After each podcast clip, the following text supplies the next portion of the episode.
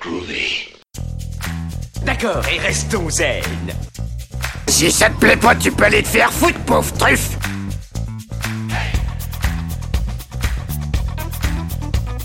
Je vous emmerde Je rentre à ma maison Tu me prends le cœur Ça, c'est un couteau.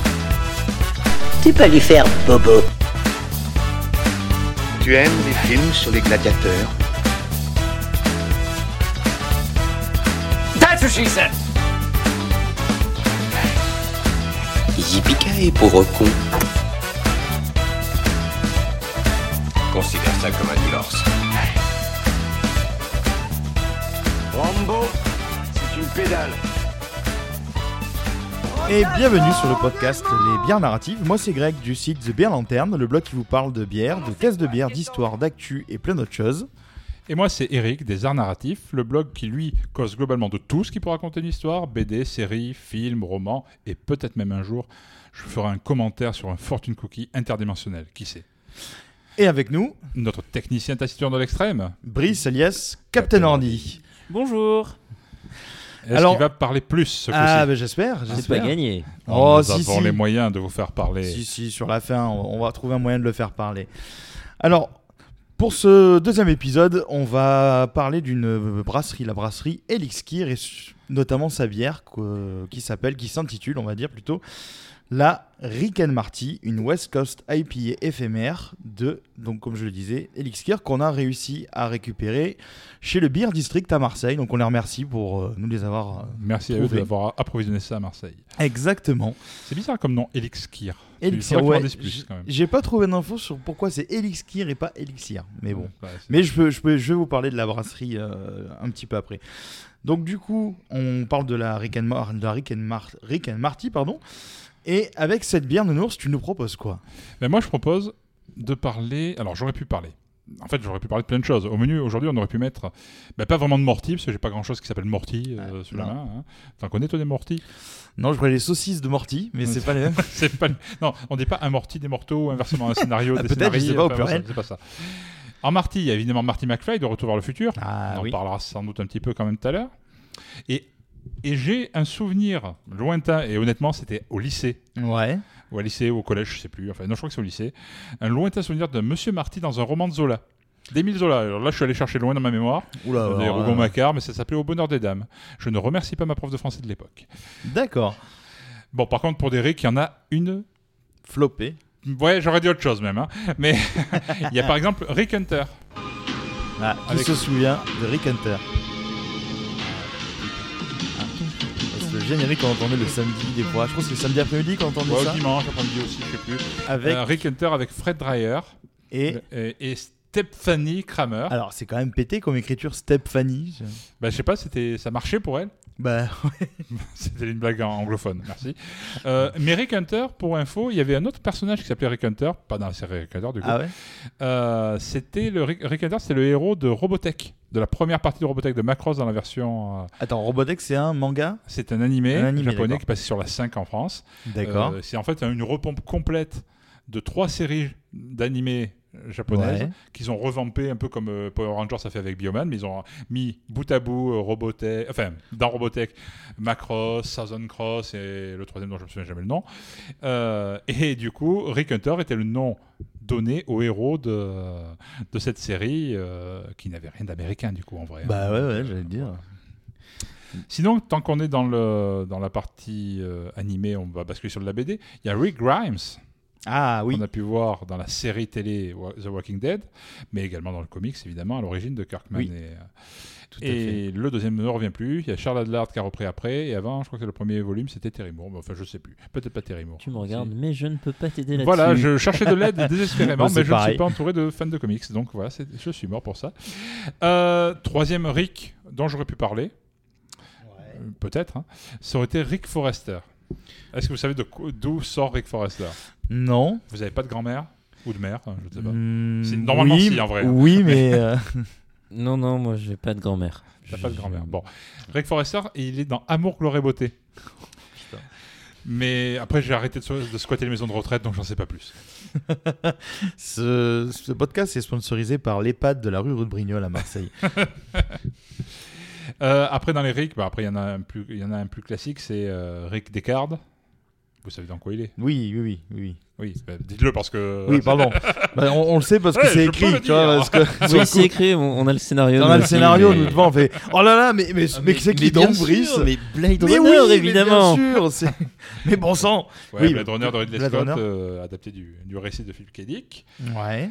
Et enfin, celui-là, oh, là aussi piqué dans ma mémoire euh, cinéphilique ou peut-être pas.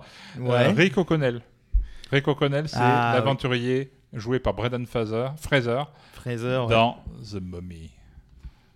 Ça, c'était un, tr- c'était un très bon film à partir du 1. Voilà. Et jusqu'au Et 0,5. jusqu'au un. non, j'exagère pas. Le, le 2 était moyen. Il avait un effet spécial vachement pété avec The Rock qui était ignoble au point qu'il y a des mecs sur YouTube qui ont refait les, les effets spéciaux et qui donnaient vachement mieux, tu vois. Et puis après, euh, moi j'ai eu l'immense chance de voir le 3 avec Jet Li et les guerriers en terre cuite. C'était une horreur, une Guerrier en abomination. terre cuite. C'est très, très, bien, très bon nom, tu vois. Mais c'est exactement Les- ça. hein. À Marseille, on appelle ça des santons. Ouais, oui. Euh, Alors lui il avait des gros santons qui étaient, morts- qui étaient enterrés avec lui. hein. Et bon, donc, au final, euh, vu tout ces- ce mélange de Rick improbable, de pas de Morty du coup, Mm, mm, mm. euh, et pas de Marty, euh, enfin si un peu, on aurait pu parler de Retour vers le futur, mais en fait, on va parler de la série Rick and Morty. Exactement, Rick et Morty. Pour ceux qui ne connaissent pas, le générique donne ceci.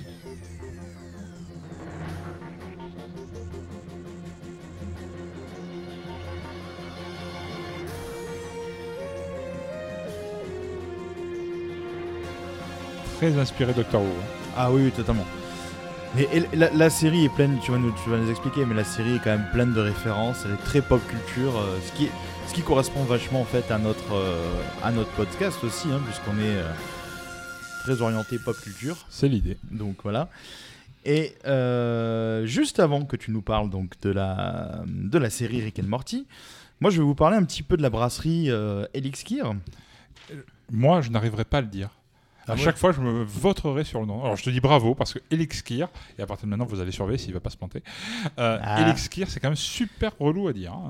Bah du coup maintenant j'ai la pression, tu vois. Euh, non, tu l'as en bouteille.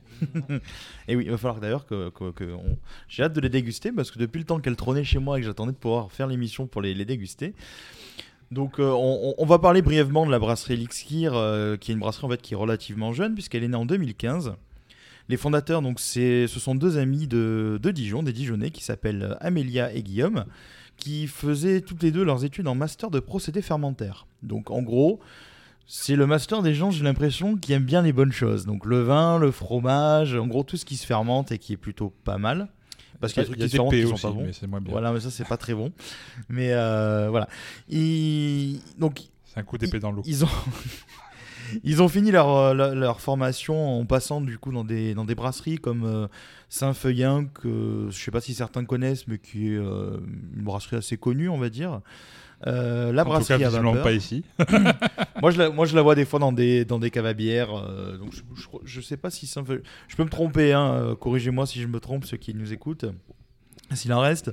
Euh, la brasserie Saint-Feuillin, donc je crois que c'est une brasserie belge. Ils ont aussi fait un peu leurs armes à la brasserie à vapeur, que je connais moi de nom, mais j'ai eu de très bons échos. Et également une brasserie, euh, si peut-être vous, autour de moi, vous la connaissez, la brasserie Nogne, qui est euh, une brasserie norvégienne très connue, qui aujourd'hui euh, est une référence, enfin, qui est référencée dans tous les gros cavistes en général. Donc nos deux amis, une fois qu'ils ont fini leur formation, à l'âge de 23 ans, après seulement 6 mois, encouragés par leur famille et leurs amis, ils ont décidé de se lancer dans l'aventure brassicole et de créer leur brasserie. Donc je, vous- je vous passe les détails, hein, euh, puisque les, les, les choses ne les a pas, en fait.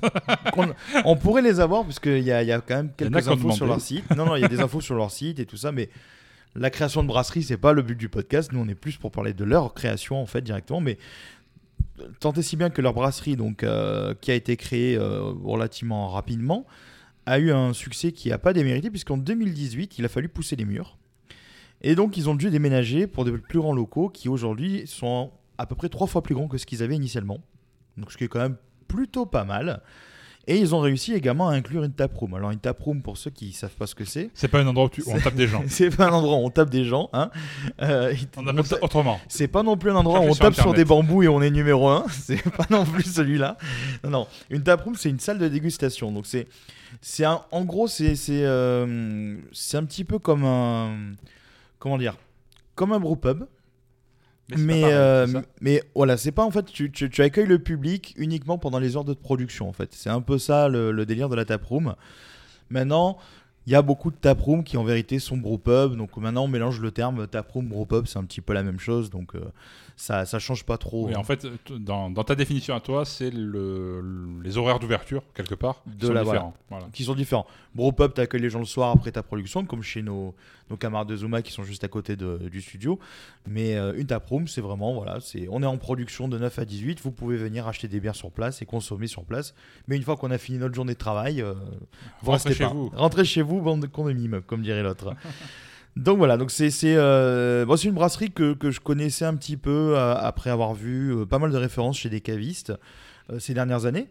Et crois en avoir vu une avec Ron Burgundy. Exactement, il y en a une avec Ron Burgundy. de... Rappelle-moi le film, parce que je- le, titre en anglais c'est ah, c'est Légende.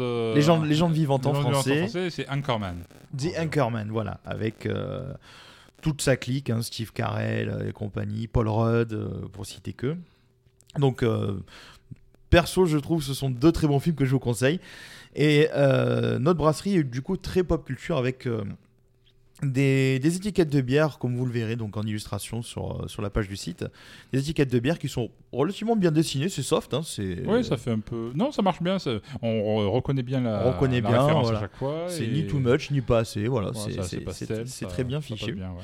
Donc la, la, la bière d'aujourd'hui, donc euh, la Rick and Morty, c'est ce qui- ce qu'on appelle en fait une West la Coast. Rick and Marty. Rick and Marty, pardon. Je savais un moment donné. Je l'ai eu. Ah, j'arrive- à- j'arrive, j'arrive à dire Elixir, donc déjà c'est pas mal. J'adore qu'un plat se déroule sans accroc.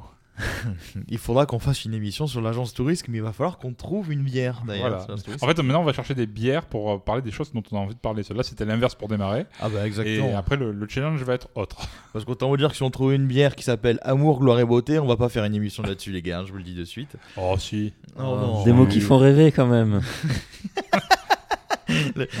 voilà, Il a parlé. il a Voilà. parlé, il, a, il nous a fait rire. C'est Et surtout il- toi. Et, et voilà. Pardon. Donc la bière de- d'aujourd'hui, donc la Riken Marty, qui est une West Coast IPA. Donc, euh, Mais donc Qu'est-ce la que West... c'est-il donc une West Coast Alors, IPA? Parce que West je ne Coast sais pas ce que IPA. c'est. Et ce n'est pas du tout écrit là, dans, ma, dans ma tête. C'est pas du tout écrit dans ta taille. Donc, on parle déjà du principe de base qui est euh, l'IPA. Donc l'IPA, pour ceux qui connaissent, donc c'est India Pale Ale. Maintenant, on la trouve un peu partout. C'est quand même devenu une référence. C'est méga à la mode. C'est méga à la mode. C'est euh, c'est à la base en fait un style qui date d'il y a très longtemps, qui date du 19e siècle. C'était euh, c'était Fabrice. pas né. Pas encore. Euh, T'étais pas loin, mais pas encore. Donc c'est euh, un style en fait euh, qui vient de Grande-Bretagne et euh, la légende urbaine. Donc je parle pas de légende urbaine parce que même moi j'ai été pris là-dessus, mais après recherche visiblement c'est pas vraiment ça. Mais la légende urbaine c'est que donc comme vous le savez donc le Royaume-Uni avait des euh, avait des colons un peu partout hein, forcément, notamment en Inde et donc pour envoyer les bières euh, jusqu'en Inde. Il fallait, euh, ils se sont aperçus que les bières en fait tournaient à l'arrivée avec le- temps de trajet. Donc ils se sont dit, bah, si on rajoute un peu plus de houblon et de sucre, donc pour faire mieux fermenter en bouteille ou dans le tonneau, dans le fût, à ce moment-là, est-ce que la bière ne va pas arriver à bon port avec un, un goût qui n'aura pas été euh, Dégueulasse. tourné, dégueulasse, euh, voilà, avec des faux goûts ou autre Et il s'avère que ça a été le cas. Sauf que, en vérité, c'est plus subtil que ça. C'est un brasseur anglais qui visiblement a créé ce style-là. Ce brasseur se nommait George Hodgson. Pardon pour la prononciation, mais c'est un peu particulier. Hodgson. Donc euh, de la brasserie Bow, Bow Brewery, alors Bow comme euh, l'arc, je crois en anglais, Ouais. c'est ça. Ouais, ouais. Donc euh, en fait, ce monsieur avait, avait des entrées auprès des compagnies maritimes, simplement. Donc c'est lui, en gros, qui avait détenu une sorte de monopole sur euh, les, les exportations de bière. Et il avait créé, donc, euh, créé, c'est un grand mot, il avait créé les IPA, c'est-à-dire qu'en gros, il voulait justement euh, y rajouter le fameux houblon et le sucre pour donner des bières qui étaient ce qu'on celle qu'on connaît à peu près aujourd'hui. En gros, il a fait la recette, quoi. il a Plus créé la quoi. recette, il les a envoyés en Inde et en quelque sorte, il a fait un, petit storytelling. C'est du marketing de l'époque et ça nous est revenu jusqu'à nos oreilles aujourd'hui. Donc, preuve en est que le monsieur était quand même plutôt doué. C'est un style qui s'est après assez per- relativement perdu. Pourquoi? Parce que c'était fin du 19e siècle. C'est là que sont arrivés en fait, euh, on était en pleine révolution industrielle, c'est là que sont arrivés de nouveaux modes de fabrication et de nouvelles technologies comme euh, Le, le frigo. le frigo de Ferdinand Carré, entre autres, parce qu'ils ont été plusieurs à avoir des, des- des prototypes de ça.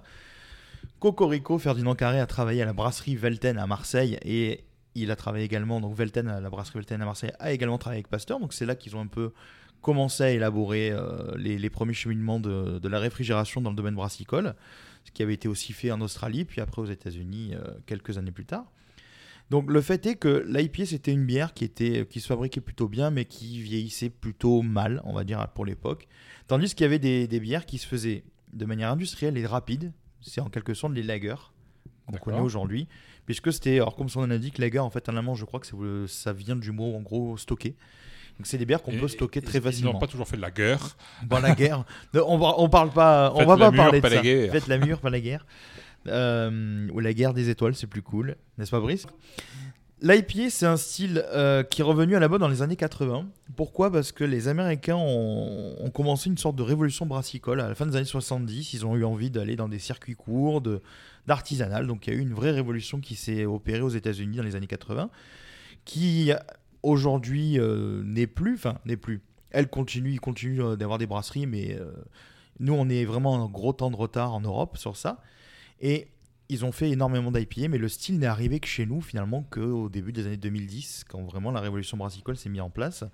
Et donc euh, on commence aujourd'hui donc à avoir beaucoup d'IPA euh, dans les rayons.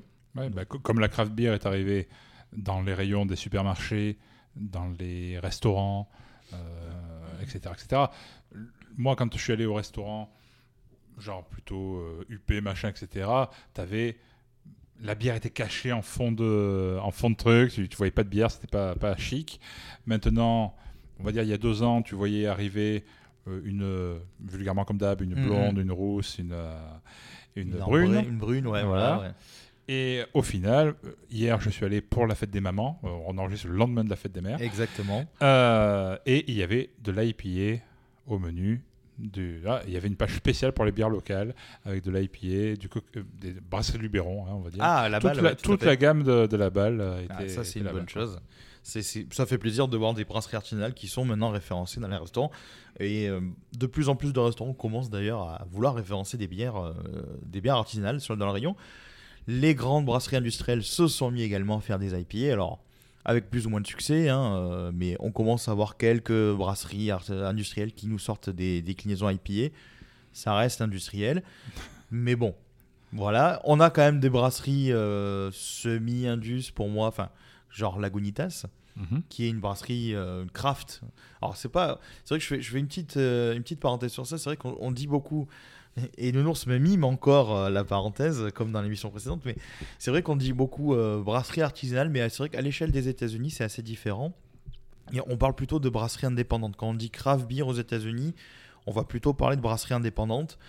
En France, on va dire artisanale, mais on, pour être dans la justesse des choses, puisque les brasseries artisanales grossissent, donc elles ont des volumes qui peuvent parfois être en semi-industrialisation. surtout la différence de taille entre les États-Unis et la France. euh, L'artisanal au niveau euh, américain est peut-être, euh, on va dire, une petite industrie au niveau français. Quoi. Exactement, y a une petite brasserie en France peut commencer à aller dans les, avec 20 000 euros de début pour acheter son matos.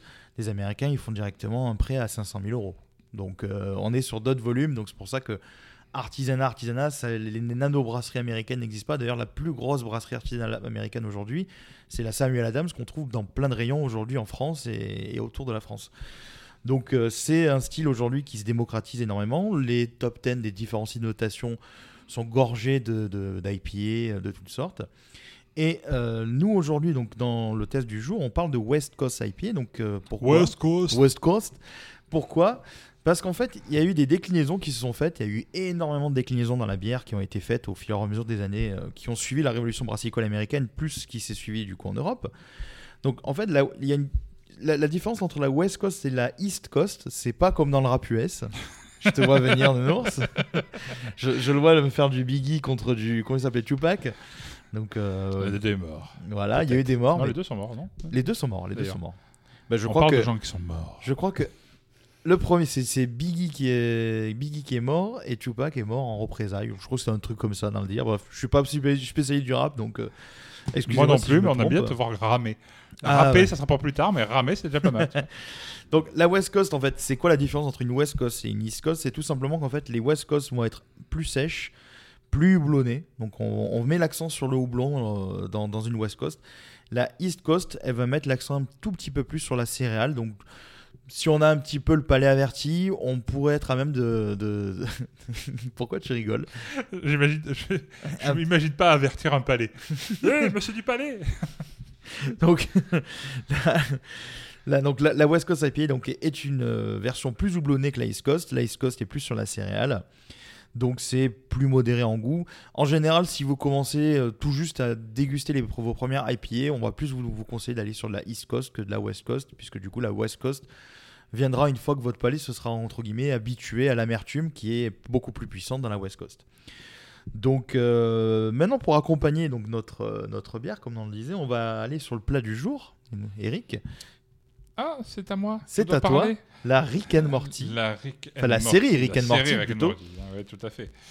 Euh, c'est une série diffusée à partir de décembre 2013 sur Adult Swim et qui est disponible en France sur Netflix. Mais on l'a vu aussi sur France 4. Je sais pas Ah, si, vous l'avez revu. Moi, j'ai découvert sur France 4. euh, ça passait, euh, je sais plus, ça passait le, le- le soir, en fin de journée, quoi. D'accord. Et ça, c'est assez amusant quand on sait que France 4 diffuse Doctor Who, euh, enfin diffusait Doctor Who à l'époque aussi. Et il y a quand même pas mal de similitudes outre le générique euh, Mhm. qui ressemble pas mal au générique de, du, du re- pas du relaunch, mais du, de la, des dernières saisons de Doctor Who, euh, du- de, de la reprise de 2005. Ben là, voilà, pareil. euh, euh, France 4 diffusait aussi Rick and Morty. Et alors, est-ce que vous savez qui a créé Rick and Morty? D'où ça vient? Mais Non. qui êtes-vous? Et pourquoi? Mais pourquoi? D'où mais, vient mais- mais de, de quelle étagère? En haut à droite, évidemment. Je rappelle que ce sont des blagues de. De, de- de vieux, de vieux, mais de je, vieux, je de- de large, mecs, de mecs qui vendent des meubles à la base, hein, je préfère ça, vous le rappeler. ouais. Donc, euh, est-ce que vous avez déjà entendu parler de Dan, Harmon Dan Harmon? C'est moi qui, qui me vote maintenant. Voilà, c'est bien fait. Voilà. C'est le, comme dit, c'est le petit Jésus qui t'a puni, comme Ouais. Non, je Non. connais pas du tout Dan Harmon. Dan Harmon, Brice? Non, je connais son frère, John Hammond, mais rien à voir. Rien à voir, aucun lien fils unique. Dan Harmon, c'est le créateur de la série Community. Je ne connais que de nom. Que non, d'accord. Bah, je, je suis face à un public vachement imprégné du sujet. euh. On n'avait pas déjà parlé de la semaine dernière de Community Et il me semble, et Ouais. il veut nous. Eh oui, En fait, c'est un bah, fil j'adore rouge qu'on Community, va avoir dans toutes les émissions, c'est ça, Bah, c'est que c'est oui, c'est un esprit communautaire, tu vois, du truc. Vous êtes dans une, dans une podcast qui essaie de radicaliser les gens. Voilà, exactement. Euh, Dan Harmon, donc Community, c'est une série sur des étudiants, un groupe d'étudiants qui au début veut réviser l'espagnol ensemble. Euh, pour tout dire, dans- au collège euh, de Greendale, c'est un collège, euh, enfin collège, un community college, ça veut dire plutôt une fac, une fac locale qui euh, rassemble plutôt des gens qui n'ont pas trop de fric pour faire des grosses écoles. D'accord. Harvard, etc., etc. On retrouve dans cette série Community un, un gars qui a menti sur le fait d'avoir son diplôme de- d'avocat pendant des années et donc il se retrouve condamné à le passer, son diplôme, Ah, oh là.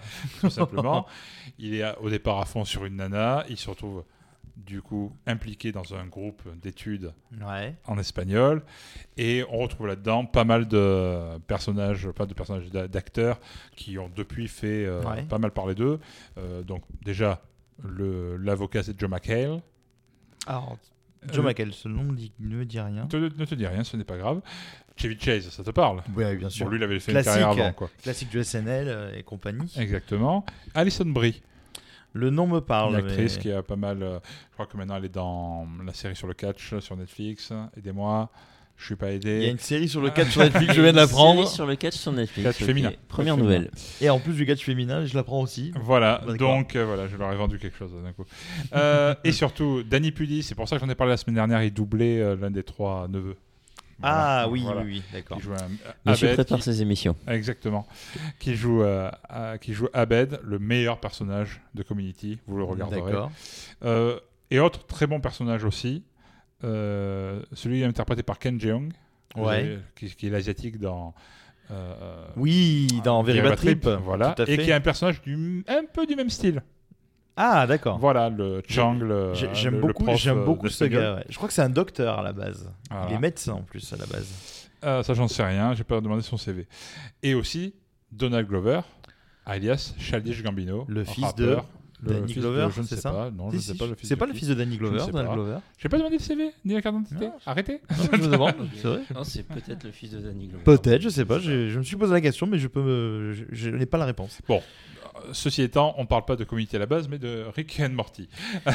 J'ai- une question. Je t'attends mais Est-ce que euh, les frères Russo, je crois, que c'est ceux qui ont fait le dernier Avengers, ils ont pas un lien avec Community? Oui, ils réalisaient pas mal d'épisodes de Community. C'est ils, ont, que- ils ont justement. Et d'ailleurs, Il y a des caméos, il me il semble. y a des caméos. Le, on voit apparaître dans Captain America, euh, je sais plus lequel, si c'est Civil War ou celui Mhm. d'avant. Euh, je crois que c'est dans Winter Soldier, on voit apparaître. euh, ah, comment il s'appelle? Bah, Danny Pudi, je pense. Et aussi celui qui joue le, le doyen de, de la fac en question. Non, il y a pas mal de. Parce que j'ai souvenir de Ken Jeong qui apparaît justement quand le quand Ant-Man ressort du, du Quantum Realm là de Ouais. dans- et donc tu le vois il a aucun aucun dialogue hein, non, mais c'est de dialogue c'est des mais tu le caméos, c'est un vrai euh, caméo. euh, c'est ça, et, et j'ai cherché à savoir pourquoi je pourquoi il était là en caméo parce que je trouvais ça marrant ouais, bah, effectivement les- je crois que c'était euh, voilà c'est- Bah, c'est en fait une, il y a une sacrée euh, bonne entente. Il y, a, eu beaucoup de. La, la série a été annulée déjà. eu- Enfin, Community avait été annulée une fois. ouais et puis après, elle, s'est fait sauver par Yahoo TV. Je ne savais même pas qu'il y avait eu un Yahoo TV. Yahoo TV et Yahoo Ah. existe encore Voilà. Aux États-Unis, ça, ça, ça marche encore ça pas marche mal. encore vu qu'il y a pas mal d'adresses mail encore là, de là-bas. Mais Ça n'avait pas été racheté par AOL aussi? Je crois Euh, oui, à un Ah moment donné, enfin, il y a eu pas mal de. Time dans, Warner, dans quoi. quel sens ça s'est fait, je ne sais plus, mais oui, en effet. Et donc, euh, ils, ils sont quand même arrivés à six saisons de Community. euh, d'accord Il y a, y a une, une notion assez dans- sur les réseaux sociaux qui était Six Seasons with a Movie, mais le, le film n'est toujours pas arrivé. Donc euh, voilà. Donc Dan Harmon, c'est le créateur de cette série. Cette série, elle a fait un- non pas un carton, mais chez les geeks, chez les gens qui aiment bien les choses super référencées. Et là, on voit où on c'est va. avec devenu un gros culte pour ce un genre gros de culte parce que je ne parle pas de mon gros culte, s'il te plaît. Euh, le- la, la- la série avait par exemple des épisodes spéciaux euh, genre Paintball mais qui se transformaient en euh, Call of Duty like un épisode d'Halloween genre film de zombies euh, ah oui donc des ouais. épisodes en, euh, en 8 bits tu en dessin animé 8 bits totalement en faire le 8 truc. l'épisode d'accord des, des épisodes avec des scénarios au choix multiples ils jouaient le dé pour et ça changeait l'histoire de raconter donc c'était quand même assez travaillé assez barré, ouais, assez travaillé et justement assez surprenant pour l'époque. Euh, euh, pour l'époque. Avec euh, Dan Harmon, on retrouve Justin Roiland, Roiland, Roiland, Roiland, je ne sais pas, pas Groland non plus, ça marche pas. Alors lui, je ne le connais pas trop, j'ai juste parcouru la page wiki. ouais J'avoue que quand j'ai vu qu'il avait fait une série YouTube euh, intitulée, euh, alors, vous, les enfants, n'allez pas voir ça sur Internet. Non, et même les adultes n'allaient pas voir N'allez pas- oui, même les adultes, c'est vrai en fait. hein. Une mini-série intitulée po- poétiquement Two Girls, One Cup de Show en 2008 sur les aventures d'un gobelet en plastique adepte de matière fécale. c'est barré que son peut plus Ils, quoi. ils sont totalement fous ces gens-là. Et à quel moment tu te dis, tu te lèves un matin et tu dis, bah tiens, je vais faire, un- je vais faire une émission sur un gobelet de merde. Je sais co- comment. co- Et à quel pourquoi moment on se demande, nous, de parler d'une. C'est toi qui nous en parles. Bon, ré- plus récemment, euh, et suite à Rick and Morty, euh, il a sorti sur Hulu une série euh, Solar Opposites, qui chez nous a débarqué sur Disney+, D'accord. où il y a une famille d'extraterrestres qui débarquent pour vivre sur Terre dans une banlieue américaine classique, après la destruction de leur planète. Ça me rappelle une, une autre série, je sais pas toi, mais. Tout à fait, mais c'est pas tout à fait ça. Troisième planète après le soleil que je vous conseille. Sauf que eux, leur, pla- leur planète d'origine, c'est une euh, vision utopique, et donc ça critique énormément la société euh, Ah euh, oui, d'accord. euh, c'est- terrienne américaine. Ça a l'air marrant. Je, je Voilà. testerai, tiens, à l'occasion. Et du coup, ces, ces deux gars se sont retrouvés en 2006 quand euh, Justin Roland a créé un, un court-métrage parodique de Retour à le futur. Euh, The Real Animated Adventure of Rick and Marty, sauf que là, Marty, au lieu de M-A-R-T-Y, c'est M-H-A-R-T-I. Voilà, ils n'avaient pas les droits, hein, c'est comme ça. Et c'est comme ça que ça a lancé la, la collab entre, euh, entre les deux pour euh, lancer Rick and Morty. Mais savez-vous ce que raconte Rick and Morty? Est-ce que vous avez fait vos devoirs, vous, un peu? Alors, oui et non, parce que c'est très barré quand même, Rick and Morty. J'ai- J'ai j'ai vu tous les épisodes, pour pas te- pour rien te cacher, je les ai tous regardés.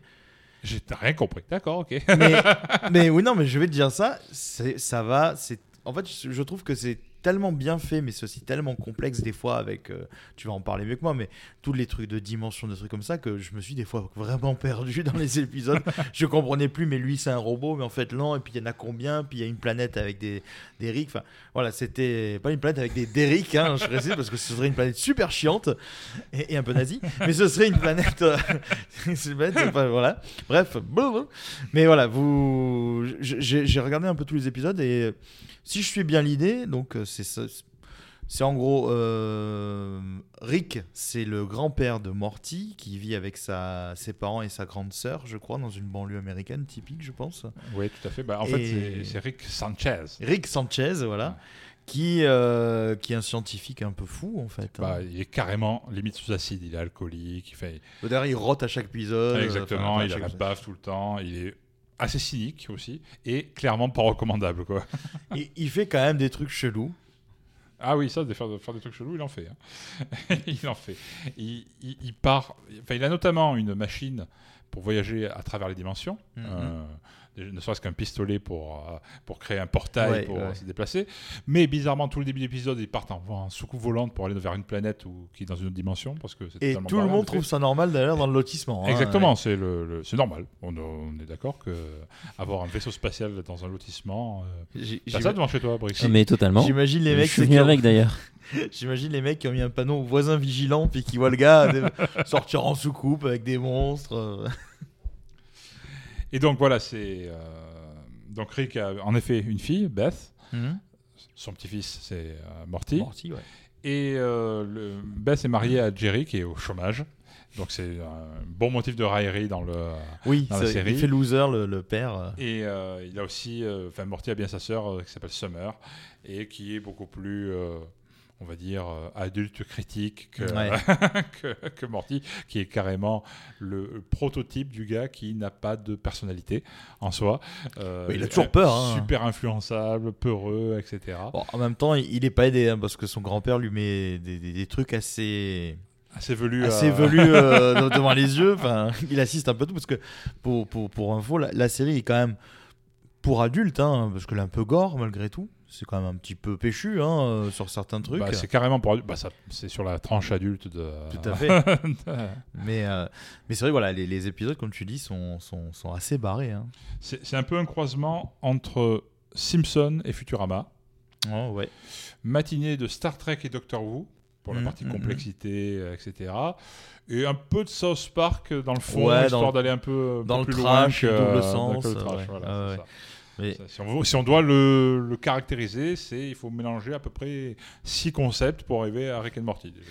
Mais d'ailleurs, euh, je, je, je- je vais vous passer un petit extrait d'un de mes épisodes préférés de, Rick, and, euh, Rick and Morty. Alors, euh, c'est en anglais, c'est Pickle Rick. Pour ceux qui ne connaissent pas du coup la traduction en français, c'est quand en fait le Rick, pour vous dire à quel point le truc est barré, c'est quand Rick se transforme en cornichon et tout l'épisode, il va essayer de de ne plus être en cornichon et il va faire des trucs un peu chelous avec des rats, euh, il va devenir une espèce d'homme mutant, enfin de cornichon, rat, homme mutant, enfin c'est très barré. Je vous mets un petit extrait, euh, ça, ça dure euh, 30 secondes, où là c'est la version française, donc euh, c'est la première fois moi, que j'entendais la version française d'ailleurs. Mais, t'es où Juste là, sur l'établi. T'es devenu invisible et tu vas me péter dessus, c'est ça Retourne le cornichon. Quoi T'attends que je le prenne pour me dire que c'est une bite d'alien ou un truc du genre Vas-y, retourne-le, Morty. Tu vas pas être déçu. Ça va te trouver le cul. Je me suis transformé en cornichon, boum! C'est ça l'info, je suis un cornichon, alors t'en penses quoi? Ton grand-père est devenu un cornichon. P- Pourquoi tu me fixes comme ça sans rien dire, hein? Je suis un cornichon, Morty. Et alors? Et alors? Mais qu'est-ce qu'il te faut de plus? Je suis devenu un cornichon et le 11 septembre était un coup du gouvernement. C'est vrai? On s'en tape, Morty. Il y a des attentats terroristes tous les jours. Par contre, ce qui est vraiment unique, c'est que je suis devenu un cornichon. Je suis Rick Cornichon Voilà, c'est- un bon extrait de. j'ai trouvé que c'était le meilleur extrait, voilà, pour vous, par- pour vous montrer le côté barré de notre, de notre série du jour. Ouais, moi, je me souviens d'un épisode, hum, je crois que c'est la seconde saison, euh, où Morty en balade dans l'espace avec euh, Rick et Jerry, Mhm. euh, et non pas Tom et Jerry, hein, Non. avec son père et son grand-père du coup. Euh, il, il découvre que son grand-père vend des armes à un tueur à gages cosmique, voilà, normal déjà de la base. Et donc, il s'en rend compte, il veut empêcher ça et réparer euh, euh, Ouais, l'erreur ouais. de son grand-père. hein, euh, c'est pas Code Quantum. hein. Il va réparer l'erreur de son grand-père en voulant protéger la cible du tueur à gages. ouais, tout à fait. Bah, cette cible, c'est quand même un P vivant. P-E-T, un P, hein, pas, pas l'animal hein, en anglais, non, Ah, c'est un P. euh, vivant, d'accord. un gaz, quoi. Bon, qui, qui peut chier de l'or, ça peut servir. Euh, J'aimerais tellement voir la drogue qu'ils prennent les mecs quand ils écrivent les scénars chez eux. mais bon, donc dans, dans la catégorie origine, euh, enfin pas origine, euh, espèce Ouais, assez ouais, spéciale, euh, niveau SF, ils sont pas mal, j'avoue. Et euh, bon, il y avait ça. Et je crois que toi, Brice, t'avais autre chose qui te. T'avais un épisode que tu m'as raconté l'autre jour qui t'avait bien plu. Euh, moi j'aime bien l'épisode avec la, la batterie euh, où il voyage à l'intérieur de la batterie et que où il a créé tout un microcosme euh, et pour alimenter la, sa fameuse euh, son fameux ovni. D'accord. Et à un moment il est en panne de batterie et il va dans la batterie tel un dieu en disant je suis de retour, qu'est-ce qui se passe, pourquoi je n'ai plus d'énergie? Et il voyage euh, à l'intérieur d'une batterie dans la batterie, puisque le monde qu'il a créé a créé une batterie pour qu'il n'ait plus à travailler et que des gens dans la batterie leur Ça produisent leur super énergie. loin. ouais. Ça va Ah ouais. super, super Alors, raconter comme ça. Ça a l'air nul, mais en fait c'est bah, génial. C'est ou ça a l'air nul ou ça a l'air trop compliqué. Ouais. En vrai, c'est dense, mais ça, ça se digère assez, assez bien. À mon avis, il faut, les re- euh, faut revoir plus- plusieurs fois les épisodes pour saisir toutes les strates. Ouais, ouais. Genre, premier épisode ou deuxième épisode de la, de la saison 2, euh, ils ont quand même fait pour les dimensions parallèles, au lieu de, de mettre des dimensions parallèles, genre on passe de l'un à l'autre dans des scènes différentes, etc. Ils ont commencé en split screen. Sauf que ces dimensions Ah. parallèles ont recréé des dimensions parallèles. Donc après, euh, il y avait 4 écrans, puis, puis 8, puis 16. Et dans chaque écran, vous voyez des gags différents. Avec Ah oui. X versions de, de Rick et, et Morty. Donc c'est très très fun. Mais voilà, il y a plusieurs strates, Ouais, ouais, euh, ouais. à la fois en SF, à la fois en humour, et même en, en, en lecture un peu euh, enfin, philosophique, euh, euh, des réflexions sur le... Tu as, as une sorte de double lecture en fait. Ah, permanente, permanente. T'as- C'est- C'est très nihiliste déjà de base, et après il y a plein de... Rick est carrément anarchiste, quoi. Ouais, ouais, C'est- ouais. C'est la base, quoi. le- le- Il est badass, on peut le dire. Il, il est badass.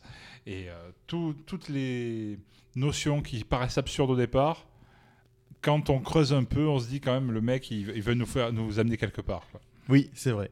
Bon, en fait, des fois, c'est peut-être juste euh, à rire, hein, ça, ça suffira, mais, mais en général, ça, va super, ça peut aller super loin.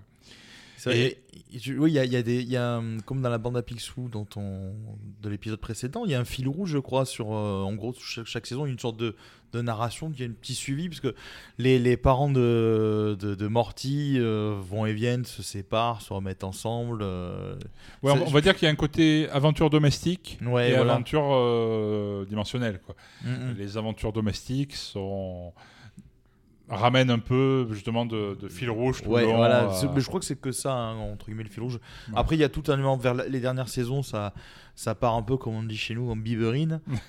parce que tu vois, euh, les- tu as des clones, tu as des robots, tu as, une planète, je crois, entière avec des, des, des, des, des- des je crois, Ouais, ouais. et des. Enfin, c'est. Non, mais ça, et t'as des. En fait, ils partent du principe que le- ils prennent un concept et ils y vont à fond. Mm, mm. Ils le prennent, ils le tordent, ils le détordent. Et même pour un fan de SF, même de SF littéraire, Ouais, quelqu'un ouais. qui, qui, qui a guéri à lire des, des, des concepts euh, ou à voir dans, dans des films, etc., il a quand même son, de, quoi- de quoi manger, on va dire, avec, avec Rick et Morty. Parce que, euh, ok, ça a l'air de la, série, de la série un peu débile de prime abord, ouais. un peu barré du deuxième abord. Et derrière ça, il y a quand même des concepts SF qui vont super loin. Quoi. Donc euh, franchement, même le fan de SF a de quoi s'y retrouver. Et d'ailleurs, euh, c'est pas pour rien que le, le- euh, toute la série est en référence déjà à une licence de Ouais. SF, euh, enfin licence. Plus ou moins, il y a eu que, en vrai que vraiment trois films. Trois films, C'est mais, pas. mais c'est une licence culte. euh, Voilà, exactement. hein, on parle de Retour vers le futur, bien sûr. Et d'ailleurs, comme on disait tout à l'heure au début, le design des deux héros, c'est carrément Marty McFly et Mhm. le Doc. Quoi. Euh, Mais aux antipodes de, des personnages originaux. hein, Ah ouais, que- c'est clair. euh, je pense que euh, Bob Gale et Robert Zemeckis, quand ils ont fait Retour vers le futur, ils s'imaginaient pas vraiment une Ouais. version Rick and Morty. hein. mais, mais pour l'anecdote, Christopher Lloyd, donc alias Emmett Brown, le doc dans Retour vers le futur, adore la série. Il a dit qu'il adorait la Ça série. m'étonne pas de lui, il a l'air cool. J'ai envie de il- boire une bière avec lui. Il, il avait même dit une fois, si, si, je, si j'avais dû faire un Retour le futur 4, j'aurais aimé qu'il y ait un crossover avec nous et Rick and Morty. Ça, c'est dans un délire, mais, Ouais. mais je trouve que ça aurait été très classe du coup. Ça, ça aurait presque été la meilleure fin pour les deux Une licences. dimension parallèle. Ah ouais, non mais franchement. Mais, mais c'est vrai ce que tu dis. Puis c'est, les, les, les titres sont très référencés aussi. euh. Ah oui, bah, euh, euh, déjà en VF, ils ont assez bien respecté le truc. hein. Euh, Ouais. J'en prends quelques-uns au hasard. Enfin, non, j'ai préparé mon truc. hein, On va pas dire que c'est Le trop faux au hasard. voilà. Euh, Mr. euh, Night Shyamalan, en référence à Night Shyamalan, Voilà. le, le réalisateur Du euh, Sixième du Sens. Sixième Sens, d'Incassable. Et euh, du très grand film Phénomène. et de Split plus récemment, euh, Tout par exemple. Il y a Rencontre du troisième Rick. Il y a Total Recall. Ah, Logique, hein. très bon film en plus. Ah, Il y a le poétique, je l'adore celui-là, Le vieil homme et la merde. C'est mon préféré. Ah, j'avoue que j'avais, je- j'avais pas vu ce titre-là, c'est très drôle. Et euh, les Ri- Rick Histoire sans fin. Ah ouais. hein, pas mal. Sans fin. Et en VO, il y en a d'autres qui ne sont pas totalement traduits, euh, comme par exemple le septième épisode de la saison 2 avec Big Trouble in Light- Little Sanchez. Ah, c'est Big Big Trouble Trouble in Little- China. Jack Little Burton, China. je crois, c'est ça Ouais, c'est ça. C'est ça, d'accord. Exactement. Et euh, au niveau du cast vocal, euh, qu'est-ce que tu pourrais nous dire? Ben, je peux pas dire grand chose parce qu'il y a qu'un gars qui fait tout. enfin, pas, pas tout, mais tous les, la plupart des personnages principaux sont doublés par euh, l'un des co-créateurs, Justin Roland lui-même. Mhm. Il double à la fois Rick et Morty. Très bien. Ça il doit pas être schizo un brin, le gars. Ah, mais c'est clair. Donc, euh, donc il, met, il fait les deux. Et euh, dans le reste du cast, il y a. Je peux, moi, je peux t'en citer deux que vous connaissez sans aucun doute. Euh, la première, c'est Sarah Schalk qui. Ah oui, elle joue la mère. Elle joue Bess. Bess, c'est la mère. Ben, c'est la mère, oui, elle joue- c'est celle qui joue dans Scrubs. Dans Scrubs. C'était Elliot Reed, Dr. Voilà. Elliot Et plus récemment dans une série Netflix que regarde Madame, mais je ne saurais pas dire le nom. Ah, oui, oui, j'ai entendu parler de cette série, mais je. Avec euh, Catherine. Hegel aussi, et c'était, je n'ai pas le nom de la série. Ah, bah, je- Voilà. je, n'ai pas non plus. Et Ah, euh, Firefly Lane. D'accord, ok. Voilà, Je, Désolé, ça m'est revenu. je sais juste que j'ai vu son visage apparaître sur Netflix la dernière fois, mais j'ai pas vu le titre de l'épisode de, de la série. Et tu as aussi euh, Jerry, donc le mari de, de Bess, qui est joué par Chris Parnell. Alors, je sais pas Je si. ne sais pas qui c'est par contre. Alors Chris Parnell, c'est un, c'est un acteur qui a joué euh, pas mal dans le SNL, qui a fait quelques trucs avec Andy Samberg de Lonely Island. On en reparlera peut-être plus tard. Il a joué dans plein de, de films euh, comme Anchorman dont on parlait tout à l'heure. Il, il- il est souvent en fait dans les films de, de- de la bande de Andy Samberg, Will Ferrell, toute cette clique du. SNL. Et pour ceux qui, euh, qui, qui suivent la série Archer, c'est lui qui double en fait Cyril Figgis, le comptable, et ennemi juré entre guillemets de, de Archer. D'accord. Donc c'est lui Chris Parnell. Je suis en train d'aller voir sa tête. Je confirme, je ne connais pas ce gars. Voilà, il, il fait beaucoup de doublage et il a des petits rôles, mais il a, il a, il s'est surtout fait connaître aux États-Unis pour ses euh, prestations au, au SNL. Ouais, c'est vrai que nous, le. SNL, on a moins la culture de ça. Quoi. Tout à fait. Enfin, on avait ça, ça un peu dans son genre avec euh, Nulle part ailleurs. Les et- nuls, c'était et totalement les inspiré. nuls, ouais, ouais. etc. Quoi, mais euh, mais c'est vrai que le SNL en tant que tel, euh, il y a eu quelques tentatives euh, euh, avortées sur Canal Plus Ouais. de version française. Oui, je crois avec Gad Elmaleh. samedi soir euh, avec. euh, voilà, bon. ouais. Ça n'a pas fait long feu. hein, Le. SNL, qui pour ceux qui ne connaissent pas, est une une émission qui a euh, dépassé les 40 ans, je crois. Oui, oui, oui, oui, largement, je pense. Voilà. J'ai même un instant nostalgie. J'ai même un CD reprenant les meilleures prestations live du S- au SNL. Ah, Euh, c'est un double CD. C'était genre pour les 30 ans ou Ouais, sorti ça ou 35 ans, je sais plus. de Et donc, musique. de, de euh, musique, de, des lives de, de performances, ouais. C'est voilà, c'est c'est la, la petite parenthèse SNL, mais c'est une série en fait qui c'est une émission qui est pas connue chez nous, mais c'est celle qui a révélé quand même euh, des gens comme Eddie Murphy, Chevy Chase, euh, Will Ferrell euh, et je dois en oublier, mais il y en a Euh, énormément, énormément. Il y, en a- il y en a eu pas mal. Ben, même euh, ah, l'actrice qui joue l'antagoniste dans, dans le mauvais Wonder Woman 2 là, qui vient de sortir. Ah, euh, ah oui, oui, oui, euh, Ki- Kirsten Wiig. Voilà. Kirsten Wiig, qui ont avec J- J- Jenny McCarthy, et la plupart des, des gens du SNL ont souvent fait des carrières euh, plutôt sympas pour Ouais, beaucoup bah, d'entre eux. Brothers. Enfin, le- Les Blues Brothers. ouais, Bah, pour info, euh, des films comme Wayne's World, euh, bah, du coup, euh, euh, comment il s'appelle? Mike Myers, c'est euh, l'acolyte Garth, j'ai oublié le nom. Moi aussi, je Mais en gros, le Wayne's World, c'est un sketch à la base du SNL qui a été adapté en film. Les Blues Brothers, ça a été adapté en film.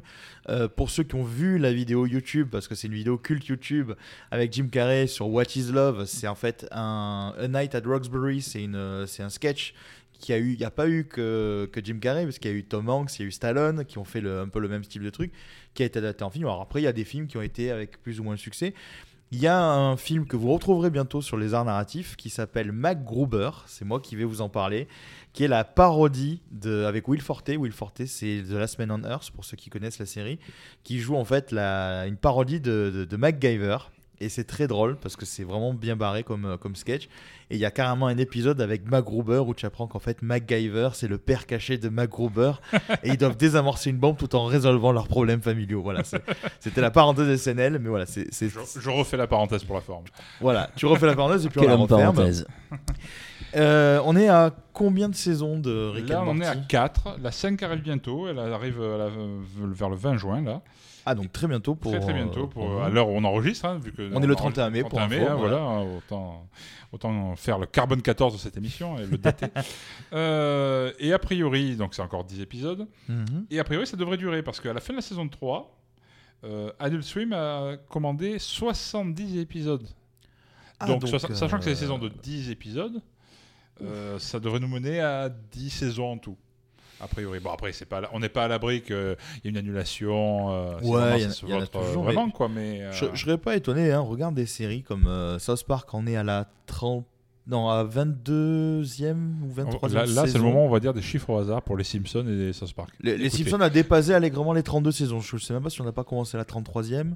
South Park est à plus de 22 saisons. Euh, Family Guy, il est à la saison 19. American Dad, je ne sais pas. American Dad, un tout petit peu moins, mais euh, il a dépassé, je crois, la quinzaine. C'est des séries quand même qui durent depuis très longtemps. Moi, j'avais 12 ans quand j'ai commencé à regarder South Park. Donc, Bah, euh, ouais. Euh, euh, C'est simple, la- les Simpsons, c'était en 89 que c'est Ouais, sorti, ouais. donc déjà, et c'est toujours en production. Donc, euh, voilà, En général, les, les Américains font bien durer aussi leurs séries quand elles plaisent. hein. Donc, euh, Ouais, et puis là, là, en plus, avec le contexte sanitaire tel qu'il est, Mm. il est peut-être plus facile de faire, tour- de faire Bien sûr. animer des dessins que de faire tourner des gens entre eux. Ah bah oui, bah pour, pour l'anecdote, South Park a sorti deux épisodes spéciaux euh, qui font office de saison. Ah voilà, c'est la saison 24, la saison en cours de South Park. Et euh, tout a été fait pendant le confinement. Ils ont fait une, une série, enfin deux épisodes entiers d'une heure et quelques euh, en télétravail. Tous en télétravail. Et Ah après, ils ont, comme nous, là en ce moment, on a des micros, ils ont fait les voix.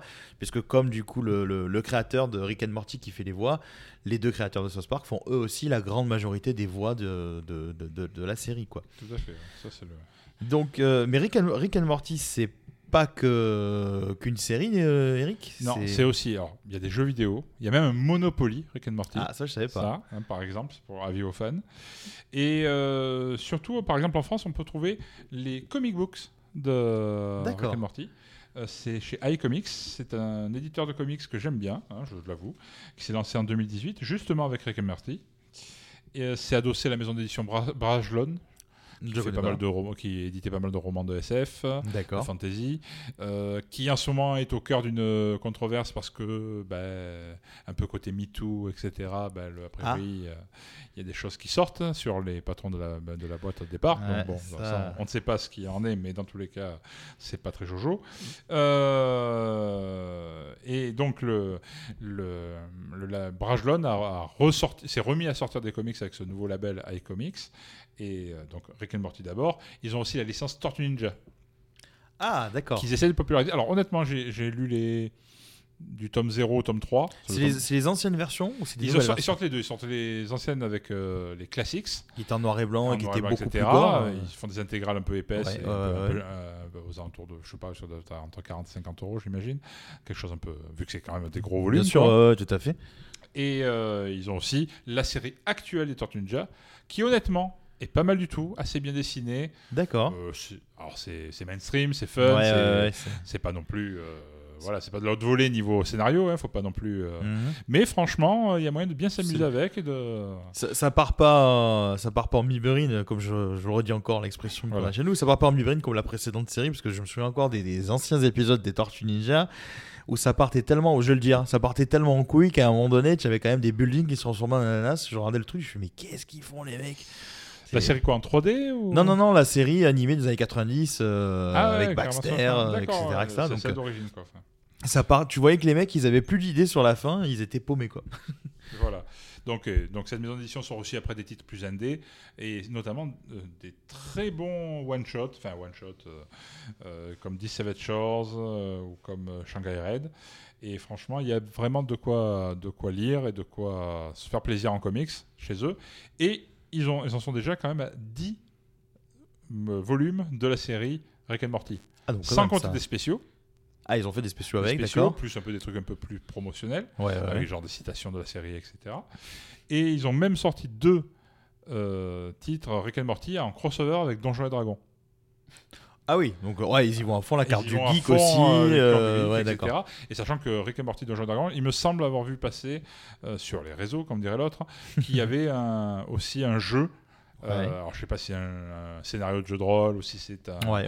un jeu vidéo qui mixe les deux univers là aussi de Donjons et Dragons et de. Rick and Morty.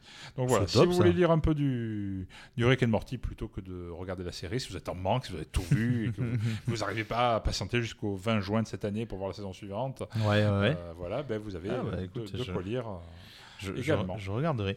C'est euh, c'est tout pour Rick and Morty. On a, on a fait le tour, je pense, hein, de la bah, série. Je pense, hein, Ah, ouais. pour l'instant. Enfin, après, on n'est pas à l'abri que dans une autre dimension, il un, un Eric qui doit raconter plus. Eric and Morty. C'est voilà. Eric and Morto. Il y a Pickle Rick, il a combien d'une saucisse. C'est une autre Voilà. dimension. Donc les amis, ben, euh, après tout ça, parce qu'on a quand même pas mal parlé, je propose qu'on se désaltère un Ah ouais, petit peu. plus. On va passer à, à la bière. Donc euh, je vais Ah, récupérer moi, je la venu bière. que pour ça. Ça tombe bien. Donc voilà. En fait, le mec, il vient juste pour boire. Brice est là pour boire. hein, donc, Mais euh, totalement, j'assume. donc euh, notre bière, la Rick and, euh, Rick and Marty, j'allais encore dire Rick and Morty. Ah, je savais. Donc euh, l'étiquette, bon vous la verrez, hein, euh, vous la verrez en illustration, mais qui est assez sympa. Donc on voit bien Doc Brown qui tient une bière sur un verre Teku avec, je crois qu'il a dans sa poche une bière et de l'autre côté de, de sa poche, on dirait qu'il a Pickle Rick justement, Rick Cornichon, regarde. Eh, c'est pas impossible. Tu vois? Il a la bière. hein, et ouais, ouais. c'est- il a, il a. Et puis derrière, dans le fond de la bière, le fond de, de l'étiquette, c'est du le vert, c'est on dirait le, le passage interdimensionnel Oui, de. euh, Tout à fait. Donc. C'est- ce qui est assez cool, c'est qu'ils ont fait un, un joli mix en fait des, des deux références, hein, totalement. Donc notre, euh, bah, notre bière, alors on en est où Au niveau de la mousse, la mousse, ouais, euh, on, on- c'est vrai que peut-être au niveau des verres qu'on a, on est sur une mousse qui est fine et pas trop persistante. Mais je pense que c'est une mousse qui peut être beaucoup plus persistante, euh, persistante pardon, sur des verres un peu euh, plus évasés, je dirais. on est. Je viens de lire l'étiquette. Ah, qu'est-ce qu'ils ont mis Tu as le droit de te voter parce qu'ils se votent très bien eux-mêmes tout seuls. Ah, Euh, une, une robe au reflet cuivré, des notes de pamplemousse et d'aiguilles de, euh, de pin. Une amertume résineuse et herbacée qui vous tapisse la bouche et vous presse de reprendre une gorgée. Nom de Zeus, Morty. Ça a marché. Nous sommes revenus dans les années 2000, avant que les IPA soient dévoyés par d'obscurs vendeurs d'insuline en lucratif smoothie, Oh le petit tacle transformant ces divins nectars houblonnés en redoutable bombe hyperglycémiante. Pourquoi je fais le, le, le larçon. Euh, C'est vrai, j'allais dire. charge une palette dans la DeLorean et on en ramène en 2021. Mais alors, Doc, toutes ces histoires sur les risques de modifier le futur, le continuum espace-temps, on s'en balance, Morty. Très bon, très bon. Bah, effectivement, euh, comme il dit le monsieur, hein, donc on est sur une bière qui a 6,8%. Euh, ce qui est cool, c'est qu'ils nous mettent les détails hein, quand même sur les- les- sur l'étiquette. Ça, ça a rappelé parce que pas toutes les brasseries le font. Donc on a les houblons qui ont été utilisés. Donc on a du Chinook, du Simcoe, du Amarillo et du Centennial.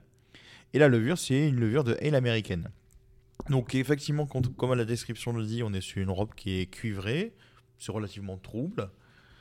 Je Euh, vois pas mes doigts à travers. Voilà. Au niveau, au niveau olfactif, on est. euh, Mais tu n'as plus de main. Au niveau olfactif, on est. Ça correspond plutôt bien à la description parce que c'est. euh, C'est un petit peu herbacé, résineux.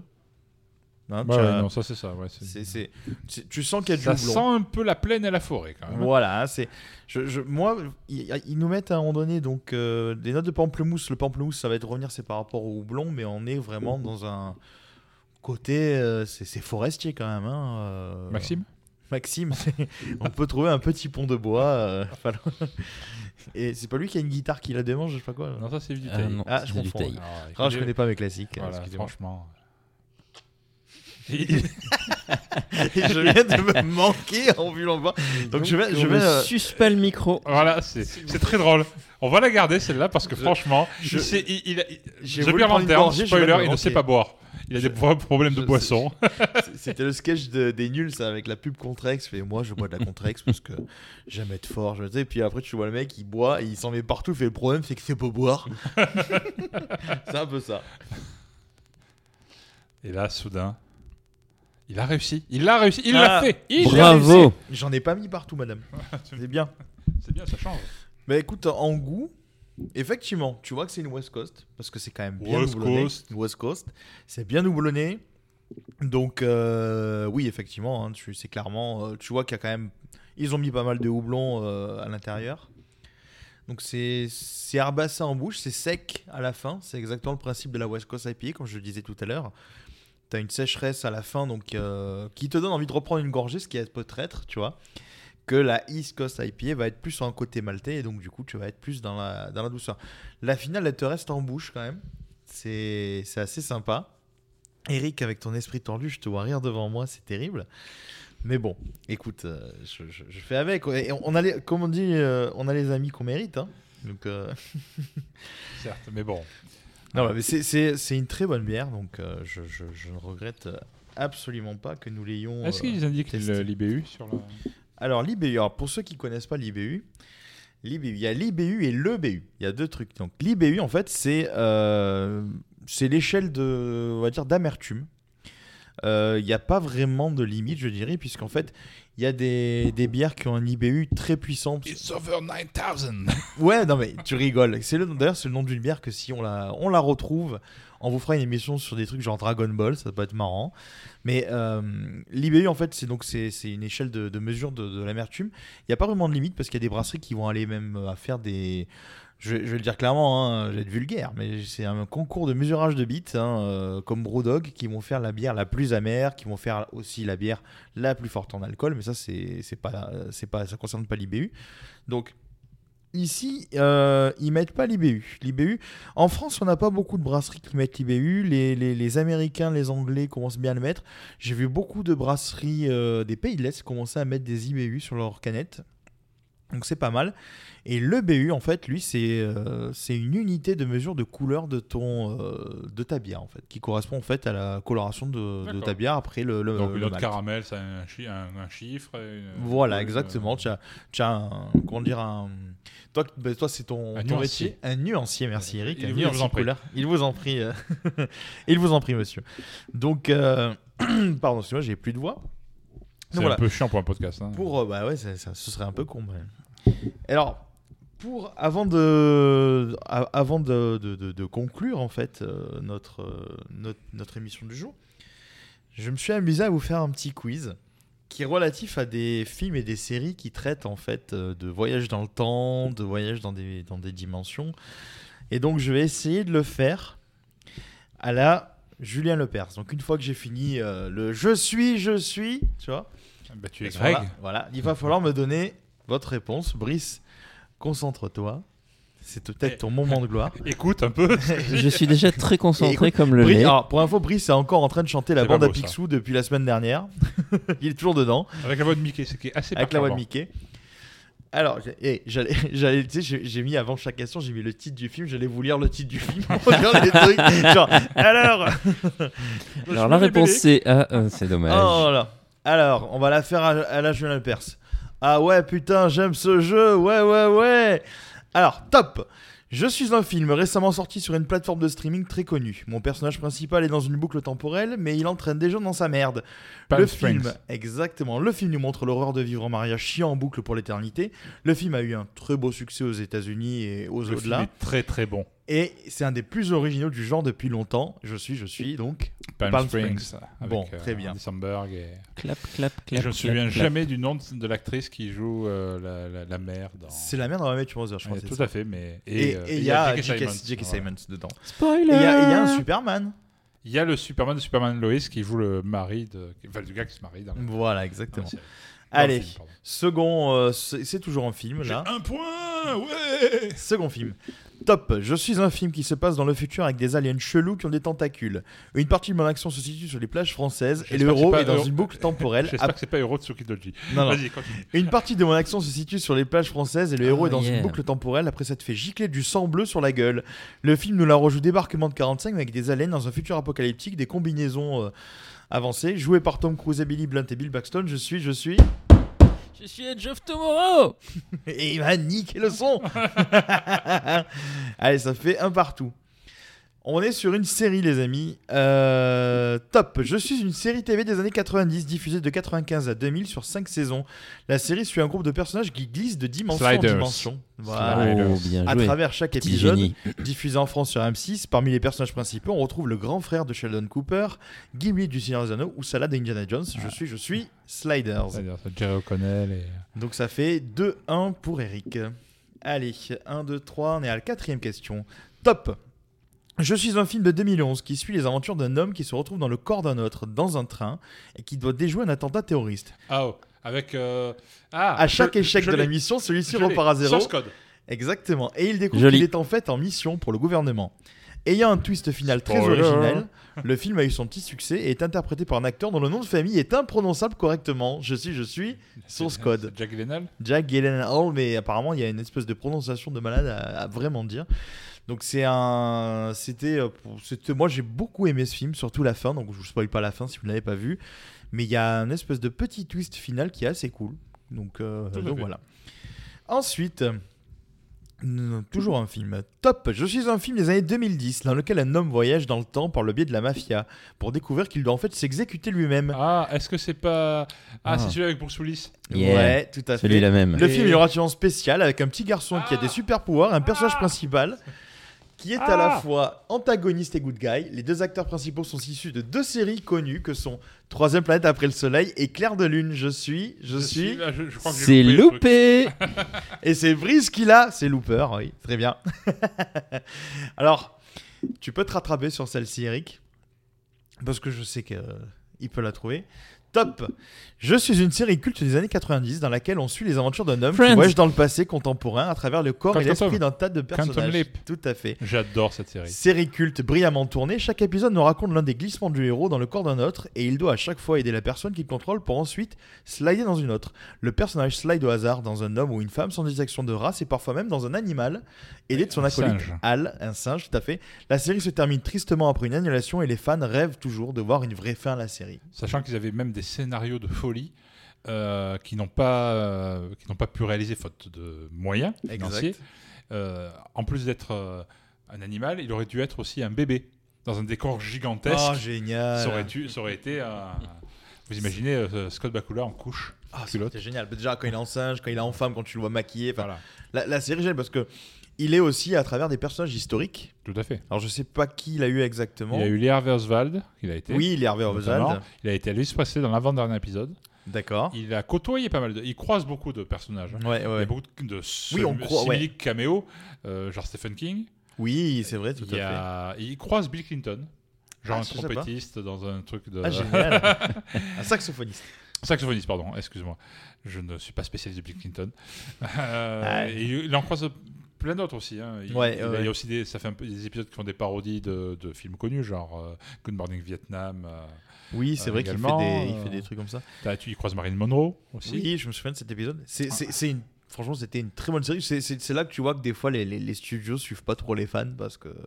Bah, c'est toujours pareil, si la série est, est mal diffusée ou diffusée à des horaires où son public principal, genre des jeunes, qui aiment bien la SF, qui aiment bien ce genre de concept, bah, si c'est diffusé le vendredi soir, qu'ils sont en soirée ou au c'est ciné ou quoi que ce soit, bah, ça, ça tue des Mhm. séries. Enfin, ça tuait des séries. Maintenant, le, Ouais. les rediffs, la télé à la demande et le, et le streaming ont changé, ont changé la donne. Quoi, on, on mais- serait pas à l'abri un jour de, de nous ressortir une version. euh, genre, ils ont bien fait la fête à la maison 20 ans après. Alors moi, j'ai peut-être un espoir de revoir un Code Quantum parce qu'après, Scott Bakula, il a joué dans une autre série très connue. Star Trek Enterprise Star Trek et Enterprise. NCIS euh, New Orleans. Ah oui, c'est vrai, la- la- le spin-off de Il NCIS. avait joué aussi une série de Men of a Certain Age, je crois. Ouais. Euh, non, c'est pas ça. Si, c'est ça, je crois. Avec celui qui joue dans Everybody Loves Raymond. Ah oui. Romano. Ouais, ouais. Et le troisième gars, c'était, c'était, c'était, c'était, je ne l'ai plus. Je ne l'ai plus. Mais voilà, c'était trois acteurs, euh, Ouais. genre d'un certain âge, qui se partageaient la- l'affiche. quoi. Allez, on en a encore, euh, on en a encore quelques-uns. Allez. Top. Je suis un film sorti la même année que Jurassic Park. Je suis les aventures d'un connard qui vit une journée en boucle dans une petite bourgade de Pennsylvanie appelée. Ouais, exactement. Appelé Punxsutawney. Alors c'est super dur à, à dire. Et c'est le jour de la marmotte. Le film est réalisé par un Ghostbusters récemment décédé, Harold Ramis, et l'acteur principal est aussi un Ghostbuster, Bill Murray. Le film aura eu un succès mondial, mais signera la fin d'une amitié célèbre entre le réalisateur et son acteur principal pendant de longues années. Je suis, je suis, suis donc euh, un jour sans fin. Un jour sans fin. C'est le, c'est le bruit du micro. Allez, euh, encore, encore, il y en a encore quelques-unes, mais euh, top. Je suis une série réalisée, on en a parlé en plus tout à l'heure, par Sex MacFarlane. Sex, Sex, Sex. Ah, Sex on y est arrivé Seth MacFarlane. Je suis les aventures d'un père de famille débile qui bosse dans une brasserie de la petite île de Quahog. Ma fille est moche et je la hais. Elle s'appelle Meg, mais en vrai c'est Mila Kunis. Ma femme est mère au foyer, issue d'une famille richissime qui a fait un peu de porno quand elle était jeune. Mon grand-fils est un ado attardé interprété par Seth Rogen. Et mon chien et mon bébé parlent et sont super intelligents. Mon bébé d'ailleurs se régale à voyager dans le temps avec son chien ou des dimensions parallèles. Série qui existe depuis aujourd'hui 19 saisons. Je suis beaucoup plus trash que les Simpsons avec qui j'ai dé- récemment fait un crossover. Family Guy. Family Guy. Je suis Family Guy.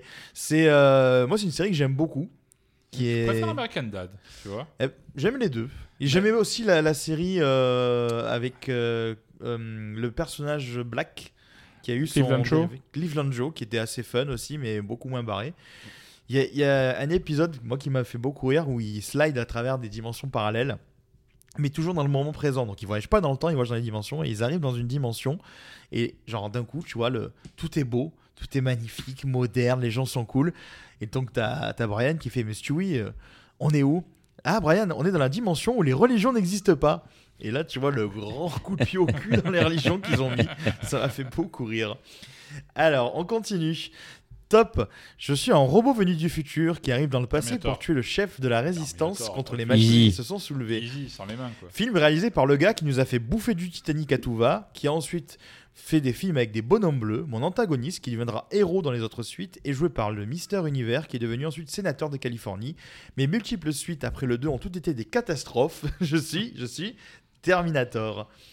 Et on arrive sur la fin de notre quiz, il nous en reste 3 les amis. Hop là. Qui a tenu les comptes? Oh, je gagne, change pas. Je crois qu'il gagne, mais Ah. j'ai pas tenu les comptes. Tiens, il t'en reste 3, on peut dire. Tu peux peut-être remonter. On peut faire un burger de la mort sur le dernier si tu veux. Oh oui. Allez, le l'avant-avant-dernier.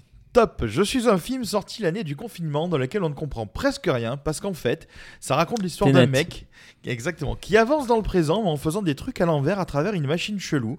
Le futur nous envoie des objets qui viennent du passé et quand on tire une balle en fait, elle revient dans le pistolet. Le pistolet pardon. Le final épique du film montre une bataille où une partie des héros marche à l'endroit, l'autre marche à l'envers. J'ai la migraine rien que d'en parler, je suis Tenet.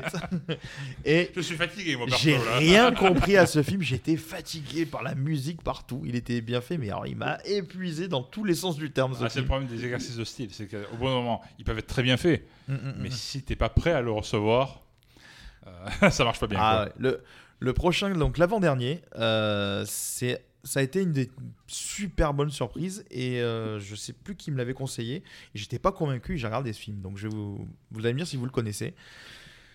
Top, je suis un film britannique dans lequel un jeune homme découvre un secret de famille qui lui permet de voyager dans le temps. Il était temps.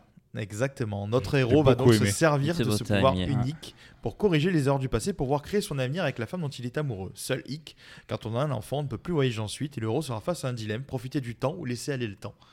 Donc, Ah, voilà. C'est une comédie romantique, mais super euh, fraîche. quoi. très très belle, avec des Avec- petits moments qui tirent un peu l'alarme, Ouais. notamment avec le père et tout ça, mais c'est très bien fait. Bill Nighy. Bill Knight. Bill Knight, ouais, Franchement, très très très, bon. Très, très bonne com- C'est une rom-com, hein, faut pas. Ouais, aller ouais, plus ouais, loin, tout à fait.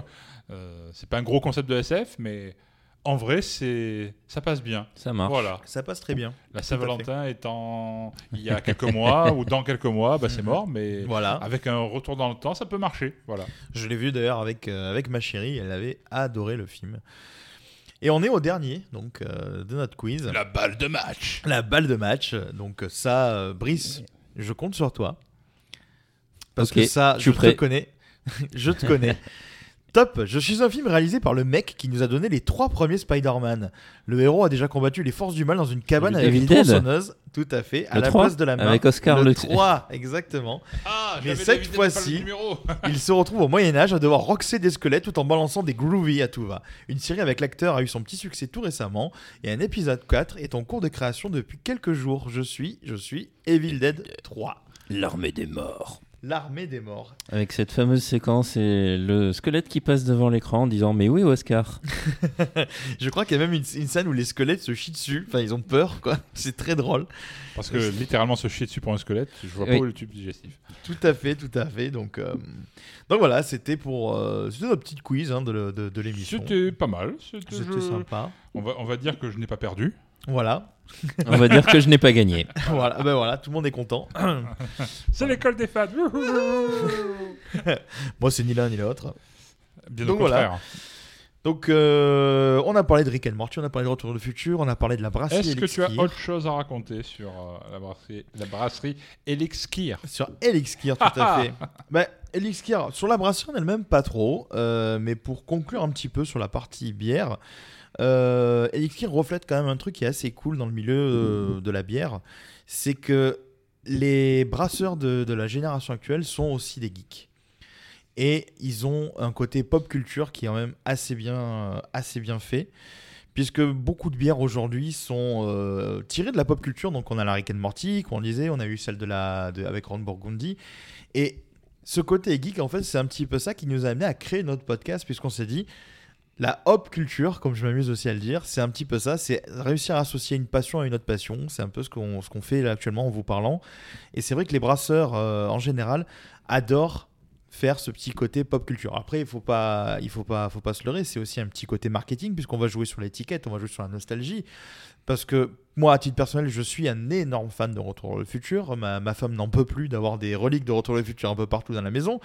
Mais D'ailleurs, elle m'a écrit tu peux pas rentrer. ce ah, soir. mais non, je garde, je garde une des bouteilles. Hein. euh, elle le sait pas encore, mais, mais, mais voilà, je garde une des bouteilles. Mais euh, je, je- je ne savais même pas quel était euh, le goût de cette bière quand j'ai vu euh, que le, le- le bar chez qui on a pris ces bières, le Beer, Dis- le Beer District à Marseille, vendait cette bière. Je, j'ai- T'en as pris deux, J'en ai pris deux, j'ai foncé, j'en ai pris. Enfin non, c'est pas moi qui en ai pris deux, c'est c'est mon ami Antoine de Asylum qui sera un de nos futurs invités dans, dans- dans nos autres émissions, qui me, qui me les avait pris pour moi. Et j'avoue que allier le fait que ce soit pop culture assez sympa et surtout que ce soit une bonne bière, c'est quand même assez cool. Donc, Oui, ima- euh, Imagine, on aurait fait une émission sur une mauvaise bière. mais tu sais, ça pourrait. Ça- ça arrivera pourrait- un jour, Ça hein. arrivera un jour. On va, on va vous dire qu'on n'aime pas la bière, mais par contre, le nom. euh, donc ce sera un mauvais accord. mais Ce sera le désaccord. ce la- sera le désaccord de notre truc. Voilà. Donc, euh, donc on en arrive à la conclusion. hein. Euh, Est-ce que vous avez euh, une reco à faire, un truc qui vous a marqué On va un faire parler coup Brice. de cœur, Brice Je pense que Brice a- doit parler. Qu'est-ce que, est-ce que tu as un truc que tu, as- que tu recommandes, que tu as vu, que tu aimes bien euh, Euh, un tu truc veux que j'aime partager bien, du coup j'ai rien préparé, mais je viens de retrouver une petite série sympathique sur Netflix euh, qui s'appelle Paradise Police. Oh, c'est oui. bien trash, c'est du grand n'importe quoi, avec un chien qui se drogue, euh, des flics pas doués, des flics qui ont 80 ans mais qui travaillent encore, Et qui sont Et pervers. le clochard cop, ou enfin Hobocop en anglais, je sais pas comment Clo- ça a été Clo- club, c'est euh, Clodocop, euh, Clodocop, ok. c'est n'importe quoi, c'est très fun, c'est très trash, c'est très vite regardé, une C'est dizaine d'épisodes par C'est saison. une super et- série, ouais. ouais. Et je crois que c'est un spin-off d'une autre série Ils en sont à trois, à trois saisons. à trois saisons. et saisons, c'est- ouais. Le spin-off d'une autre série dans laquelle on suit des, euh, Euh, je crois que c'est des gardes forestiers Ah d'un oui, parc Il y a eu américain. un crossover entre les deux, effectivement. Ouais, et il y a un Mais crossover. Je, me souviens- je ne sais pas le nom de la série. Le, le nom m'échappe aussi. Elle n'est pas diffusée encore en France. Euh, je- du coup, je ne la connais pas. J'ai juste vu dans les derniers épisodes, du coup, comme tu dis, il y a le crossover et effectivement, on les voit. Enfin, les... c'est pas les derniers, parce que du coup, je crois que la suite est sortie tout récemment. Euh, oui, il y a une saison 3, il y a pas... j'ai pas encore regardé. J'ai pas encore regardé non plus. donc, euh. Vous voyez comme ils préparent leur truc. Quoi. Et toi, Eric, euh, qu'est-ce que tu as euh, Tu as un coup de cœur pour cette, é- pour cette, euh, pour cette émission, du coup, à nous. Ben, enfin, je, je me suis relu récemment les Black Hammer. C'est un comic Ouais. books. Franchement, il faut être un peu dans le délire comics. Si on n'est pas trop sensible aux super-héros, au, au genre en soi, euh, c'est plutôt une relecture en mode décalé. du Ouais, truc. ouais, ouais. C'est plutôt euh, genre des, des super-héros à la retraite, entre guillemets, mais dans le sens un peu forcé. Ils sont isolés dans, une, dans un village, euh, un peu à l'aérocorp quelque part. Oui, genre, oui, un peu tout à isolé fait. dans un village un peu reculé des États-Unis. Ils savent pas comment ils, ont arri- ils sont arrivés là. Ils n'arrivent pas à en partir non plus.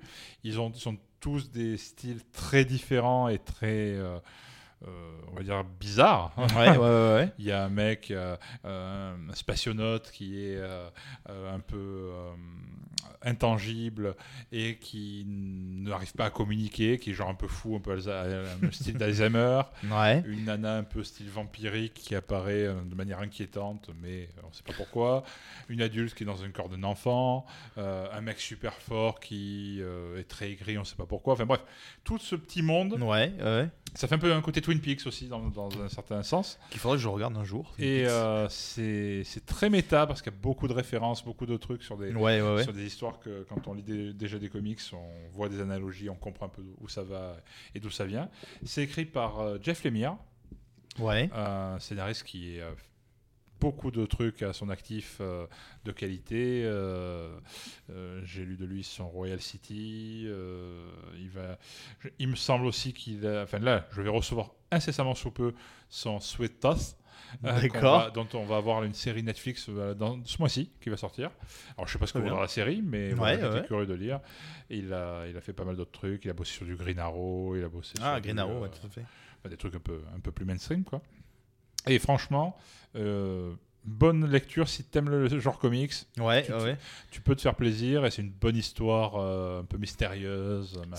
euh, l'histoire est, est terminée ou il y a d'autres volumes Alors c'est une série régulière. Il y a une série Ouais. régulière qui continue. Alors je crois que c'est des suites de mini-séries en vrai. Ouais, tout à fait. Euh, en France, je crois qu'on en est à 4 ou 5 volumes. Ouais. plus des spin-offs, des mini-séries à côté, euh, dans des volumes indépendants. Chez Urban Comics, et Urban Comics, c'est euh, ceux qui éditent euh, principalement les- la, la licence euh, DC Comics, mais là, c'est Ouais, ouais. comic book de Dark Horse. Et euh, franchement, si vous en avez un peu marre de, du classique super-héros DC et Marvel, allez lire ça. Vous ne serez pas trop perdu parce qu'il y a du super-héros quand même dedans. Il faut raccrocher un peu au dessin parce que le dessin est un peu plus rustique, on va dire. D'accord, ouais, ouais. Euh, bien fait, mais rustique. Par euh, Dean Armstrong, je pense, un nom à coucher dehors, mais voilà. Un peu du, c'est un il a un peu un style à la Ouais, ouais. sur Hellboy, quoi, voilà. Graphiquement, pour vous donner le truc. Mais franchement, Ouais, reco, vraiment à lire. C'est, c'est vrai que ce que tu dis, les, les- on bouffe tellement de Marvel et de DC en- à tout va hein, maintenant avec les DC Universe. Enfin, feu DC Universe, parce que j'ai pas l'impression que ça continue. Mais le, le MCU qui, qui nous sert encore. euh, je crois que pas plus tard qu'hier, on a eu l'abondance de Moon Knight ou je sais plus quel autre comique euh, qui est adapté en série sur Disney. Il y a Euh, déjà eu, euh, une série, enfin, une- Ouais, ouais, il y a Moon Knight qui, qui va sortir. Enfin, euh, moi perso, j'aime bien hein, les mangas, euh, les mangas. J'aime bien les comics, pardon, de, de, de Marvel. Vous voyez à quel point il s'y connaît, quoi, du coup. Euh, rigole, il y a un Spider-Man manga. hein, c'est pas euh, faux. Qui est, Il y a qui- un qui- Batman aussi. il y a un Batman manga, mais parce qu'ils aiment bien le, le remettre à leur sauce, les Japs? Mais, euh, mais c'est vrai qu'avec ce qu'on bouffe, des fois, ça fait plaisir de voir une série dans laquelle tu vois des héros complètement euh, inconnus. Moi, j'avais eu ce petit coup de cœur à l'époque. Alors, c'est pas Marocco du jour, mais j'avais eu ce coup de cœur, je me souviens, moi, quand j'avais découvert les Watchmen, tu vois. Ouais, bah, le un film Watchmen, j'ai pas vu la série, mais je découvrais des héros que je connaissais pas, euh, qui étaient beaucoup plus profonds que ce qu'on nous servait à l'époque. euh, parce que même si le MCU est un petit peu dramatisé les héros, il faut avouer que dans les années 90, euh, ceux qui ont vu les 4 fantastiques de 94, euh, si vous avez le courage de le voir, il est disponible sur YouTube. Et alors, le Captain America de 93, je sais plus, il est ignoble, mais il est tellement drôle. Donc, euh, il y a un épisode du Genre du Grenier qui en parle, qui est très drôle que je vous conseille d'ailleurs vivement. Mais euh, voilà, c'est c'est vrai que ça fait plaisir de voir des, des- des super-héros qui sortent un petit peu de- du carcan du DC Universe et Bah, du C'était un peu Marvel. le principe de Watchmen en comics à la base. Exactement. C'est-à-dire dans les années euh, 80, fin des années 80, euh, DC avait racheté la licence, euh, enfin l'éditeur Charlton Ouais, ouais, Comics, et savait pas quoi foutre de ces personnages, Mm, mm. et du coup a fait, euh, Alan- a confié ça à Alan Moore et à Dave Gibbons qui ont fait Watchmen. Exactement. Et c'est une Ouais, relecture très grim and gritty, très critique euh, Tout à fait, de- c'est vrai que l'époque. Euh, L'introduction du film euh, reflète totalement ça. C'est ça, tout à hein. fait. ouais, ouais. Alors, Sur du Bob Dylan. Je, je sais qu'Alan Moore a, a- est plutôt euh, n'a pas aimé le film. Ah, a il pas aimé, ah bah, il a même refilé toutes ses royalties à, à- à son co-créateur. Il veut pas en entendre parler, etc. Alors, Alan Moore est un est un gars, c'est un peu un dieu du comics en Ouais, soi ouais, hein, en termes ouais, de scénario, mais hein, moi je le connais donc. mais euh, le, le le gars, il est il, a coupé tous les ponts avec DC Comics. euh, Ah oui, donc à ce Euh, point. À cause du poulpe ou c'est que l'entièreté du film lui a pas plu? Non, mais c'est même avant ça. Avant ça, il a, Ah, il ça, s'est- ben, si, tu, si on s'intéresse un peu au monde de l'édition, on remarquera qu'il y a des rééditions très régulières de Watchmen par DC. Bon, c'est normal, c'est un très bon comics et, Mm, mm. et il vend pas mal. Mais le, dans le contrat d'Alan Moore, avait au départ que ça retomberait. Dans, Ouais. Les droits lui reviendraient le jour où le comics ne serait plus édité. D'accord. Voilà, voilà. Donc son contrat était un peu en bois.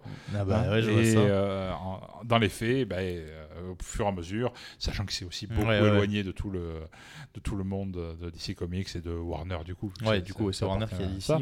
Euh, ben, ça a fait que euh, ni le ni, ni le film ni le comics ne rapportent beaucoup de choses.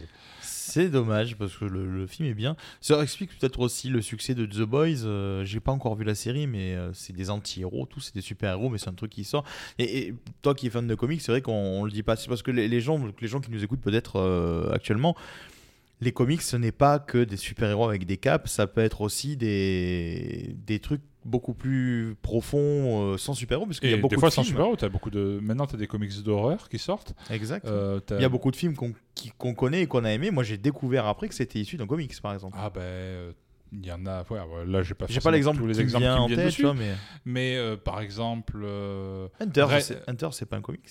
Ça, ça me dit rien. Red. Red, Red, Oui. c'est un comic book, par oui, exemple. c'est vrai. Euh, Scott Pilgrim. Scott Pilgrim. J'espère qu'on trouvera de quoi vous parler de d'Edgar Wright et de Scott Pilgrim un de ces jours. Voilà, après, il y a même des, des séries. La série sur euh, Netflix, euh, euh, Lock and Key, c'est un comic book, Oui. écrite par le fils de Stephen King, mais c'est un comic book à la base. Euh, Il y a pas mal de, y a pas mal de, de licences euh, qui existent, qui sont tirées. Euh, Kingsman, Kingsman, oui, tout à fait, tu as raison. c'est Wanted. Euh, Wanted, il y a pas ouais. mal de choses qui sont pas Wanted. très super-héros. Ouais, ouais, ouais. hein, qui cassent. Après, il y a- il y, a aussi le cinéma, c'est beaucoup emparé des relectures des Oui. super-héros, que ce soit Watchmen, que ce soit Kick-Ass, Mm, mm, mm. euh, même la série The Boys. ouais, ouais, Euh, ça a beaucoup. euh, on se moque du médium. En, ouais, le comics s'est moqué de lui-même, donc euh, en plus le ciné ou la, sé- ou la télé va se moquer du comics qui s'est moqué de lui-même. Ça devient un peu trop tordu, mais ça marche en général. C'est ça, hein, mais voilà, je, c'est vrai que moi j'aime bien quand il y a un peu, ça change un peu des univers euh, classiques. Et, et pour ma part, alors euh, moi ça n'a rien à voir avec de, il n'y a pas de super-héros, il n'y a pas de policiers, mais euh, moi c'est une série. Alors, je, c'est une série, mais c'est aussi un film en fait. C'est un film à la base, et il y a eu un spin-off du film qui s'est transformé en série. Et c'est disponible actuellement sur, Je euh, suis, je suis. euh, sur Canal Plus série. Et le réalisateur de la série et des films, c'est un gars que vous peut-être connaissez, ceux qui nous écoutent, ou vous ici avec moi, c'est Taika Waititi. Oh yeah. Ouais, c'est le réalisateur de Thor Ragnarok, Ouais, Jojo Rabbit. Rabbit. Et donc la série, c'est un truc de vampire. épisodes Avec de. Mandalorian, de Mandalorian aussi, non? Oui, il a fait, fait des ouais, épisodes ouais. du Mandalorian, tout à fait. Avec euh, Bryce Dallas Howard aussi dans le Mandalorian, qui a fait des. Mm. entre autres. Euh, c'est une série qui s'appelle. euh, et un film donc, euh, qui ont le même titre qui s'appelle What We, Do, What We Do in the Shadows. Et en français, Je ne c'est traduit savoir. par Vampire en toute intimité. Alors, Mais quel rapport? Alors, je, je, je, vous explique. Si vous aimez, si vous aimez comme moi, euh, vous, je sais que oui, mais si vous aimez les, les, les documentaires, en fait, donc documentaires, pour rappel, c'est des séries comme Parks and Recreation, The Office, euh, Modern Family. Un peu, ouais. Voilà, c'est des espèces de faux reportages. La première saison de, euh, de la série française euh, avec les boulets, les le pic. Je l'ai plus le nom. Euh, Une famille en or. Non, pas celle-là, l'autre. Euh, Une je famille plus. formidable Non plus, c'est sur la 2, c'est pas le même nom, c'est je l'ai plus. Ben désolé, ben voilà, je- Voilà. c'est tombé à l'eau. Ah bah, je- on- on- si on le retrouve, on vous le mettra dans l'article ou on fera un narratum dans le prochain épisode. Non, What We Do in the Shadows, donc c'est c'est à la base c'est un je film. vais chercher, ça me, je vais pas. Tu vas chercher en même temps pendant que je parle. C'est un film de, de- c'est un film de Taika Waititi, donc en fait qui suit euh, une équipe de, document, euh, de documentaires qui, qui, qui va à la rencontre de vampires. Donc tu as, euh, Je tu as trouvé Je l'ai. Vas-y. Fais pas ci, fais pas ça. Ah d'accord, oui, oui, oui, d'accord, ok. Oui, je connais le. la première saison était- est, est sortie avant Modern Family, Ouais. avait le même concept de comparer deux familles Et avec ils ont arrêté modèle éducatif. Ils, ont, ils sont passés en diffusion plus classique parce Ouais. que ça fonctionnait pas spécialement. Ah, Mais oui, bizarrement, six mois après, enfin un an après, Ouais, ou ouais, deux ans après, je sais plus, Modern Family est, est arrivé avec le même concept aux États-Unis. Bon, ça duré X années, Ouais, ouais, oui, acteurs, pas le même concept exactement, Tout à fait. mais ouais. c'était le principe d'avoir une famille, deux familles, des familles comparées en mode documentaire. C'est très. Avec euh, Al Bundy de, Tout à fait. de, de, de... Ah ben voilà. marier deux enfants. de marier deux enfants. Et, euh, donc oui, la- le- et le, le, le, le film donc euh, dont, dont je vous parle, What We Do donc c'est un documentaire, la The Office, alors qui est qui se rapproche plus de The Office qu'une série comme Parks and Rec, parce que pourquoi? Dans Parks and Rec vous avez les témoignages face caméra tout ça, mais on ne voit jamais les techniciens. Alors que dans The Office, les techniciens, on sait qu'ils sont là. Ils s'adressent à la caméra. Sur les dernières saisons, on les voit parler entre eux. On voit la perche qui descend. Donc, euh, dans What We Do the c'est exactement pareil. Taika Waititi, c'est librement inspiré de, de, ce type de, de- de- on va dire de scénario en fait pour suivre des vampires. Donc vous avez en gros euh, quatre vampires.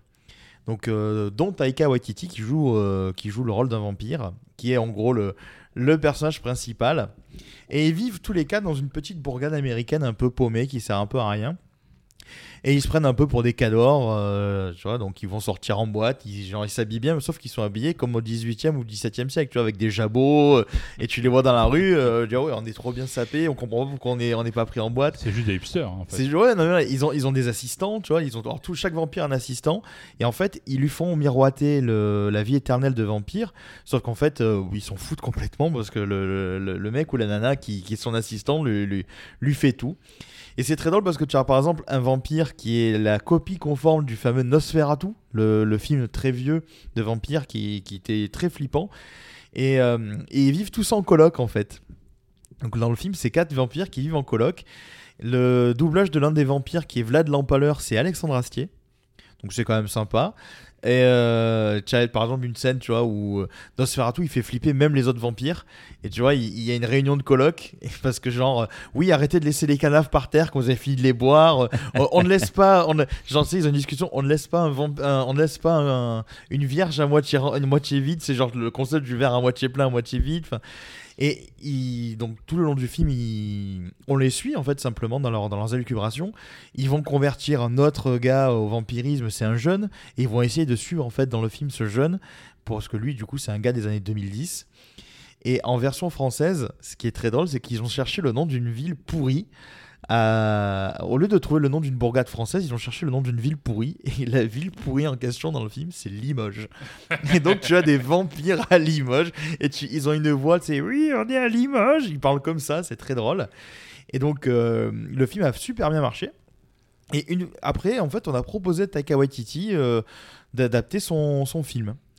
Et euh, il en a fait une série qui est renouvelée pour une saison 3. Donc j'ai commencé la première saison. On suit pas les mêmes personnages, mais c'est dans exactement le même univers. Donc là, tu as, euh, tu as trois autres vampires à suivre. D'accord. Tu, tu Ah, me disais, tu parles de Taika Waititi, mais euh, de mémoire, ils sont deux à la création de la série. D'accord Il me semble que le deuxième, c'est. Ah, il y a un rapport avec Rick and Morty. Est-ce Ah que ouais tu vas savoir lequel? Et même. Ça... Alors, on va, on va même faire de l'imbrication de, de Ouais, ouais, Le, le co-créateur, c'est Jimmy Clement. ouais. Il fait partie d'un duo que- musical et comique qui s'appelle Flight of the Concorde, qui a, qui a Ouais. fait aussi également une, une série sur, qui a duré de 2007 à 2009 de mémoire. Et pour info, il a doublé un personnage dans Rick and Morty, ce Ah. euh, Clement. Et j'en ai parlé tout à l'heure, c'est le fameux P de tout à Mais l'heure, non, qui ah ouais, doublé par le...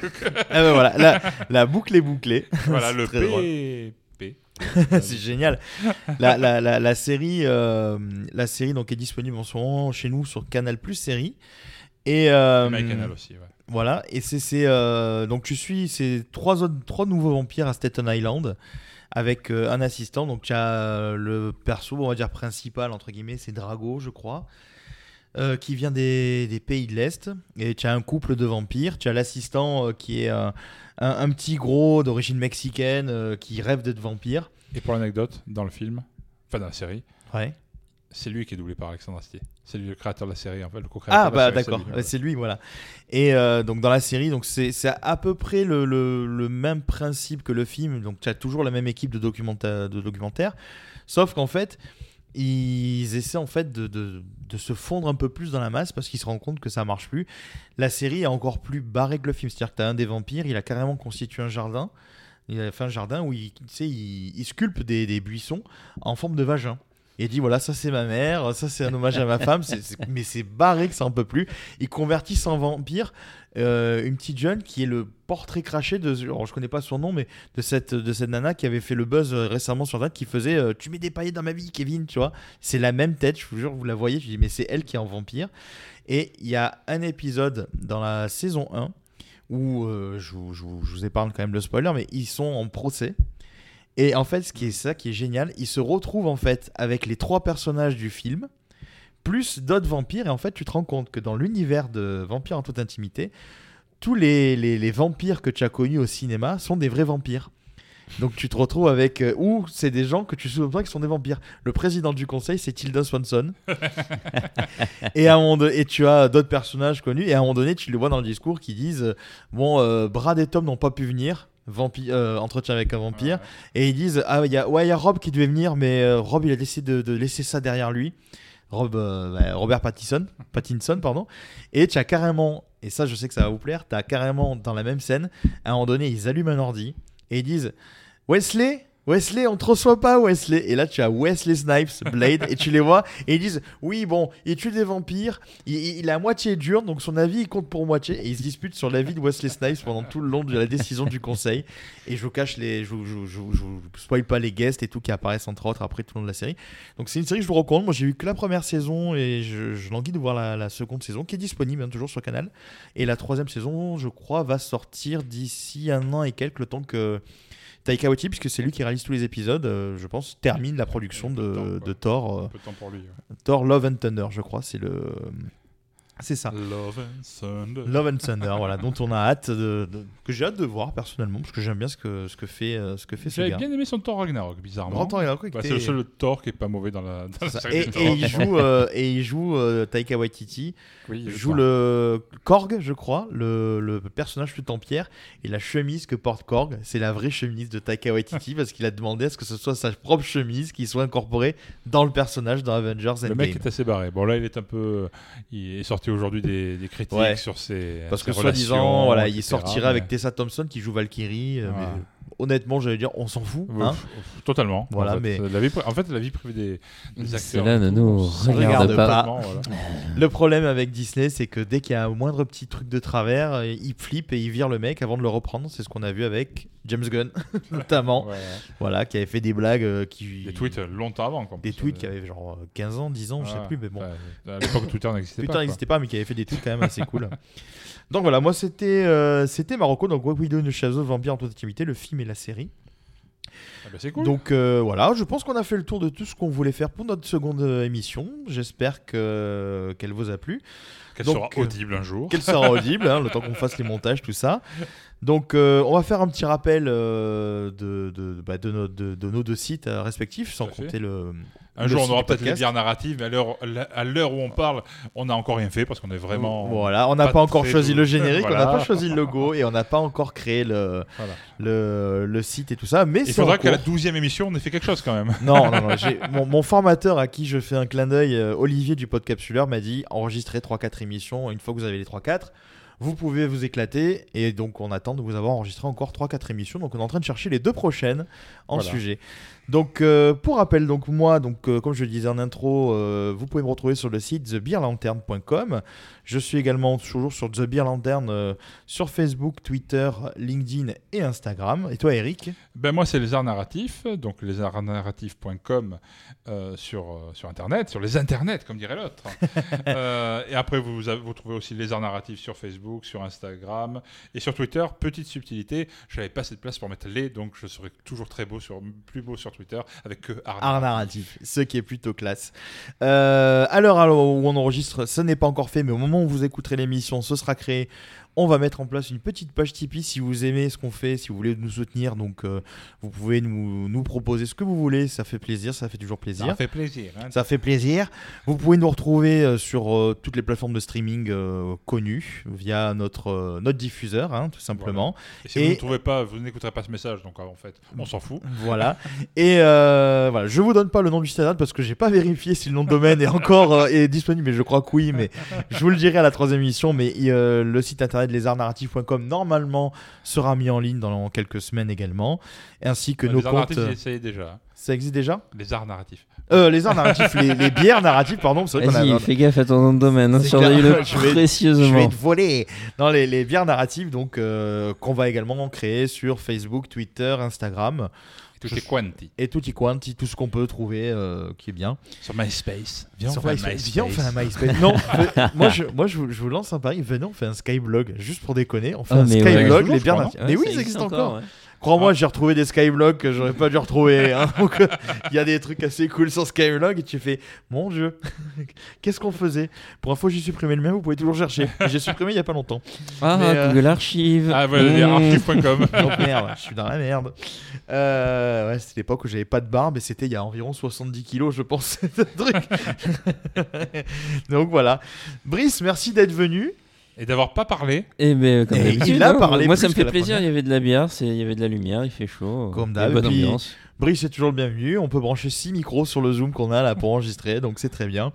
Donc voilà, on vous prépare euh, très vite la troisième émission, puis la quatrième. On fait un teasing de fou. On fait un petit Parce qu'on ne sait pas ce qu'on va dire. on a beaucoup d'idées et en fait le problème qu'on a Eric et moi avec ça c'est simplement que on a les films qu'on veut mais est-ce que les bières sont toujours en vente? Parce que comme on le sait avec les, les bières craft ben, les, gammes ça va en fait, et ça voilà. vient comme là la Eliskir, la Rick and Marty c'est une bière éphémère donc voilà on se retrouve très vite donc aux bières narratives pour un prochain épisode merci de nous avoir suivis merci Brice merci Eric Merci à tous. et puis à très bientôt à bientôt salut À bientôt. C'est quoi, piéton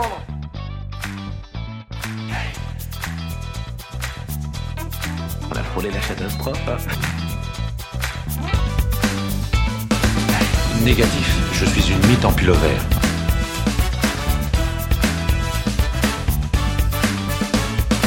Eh, moi aussi, je te fais son cul.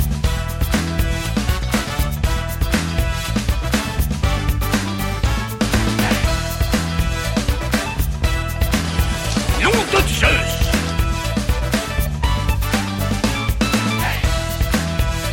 Vers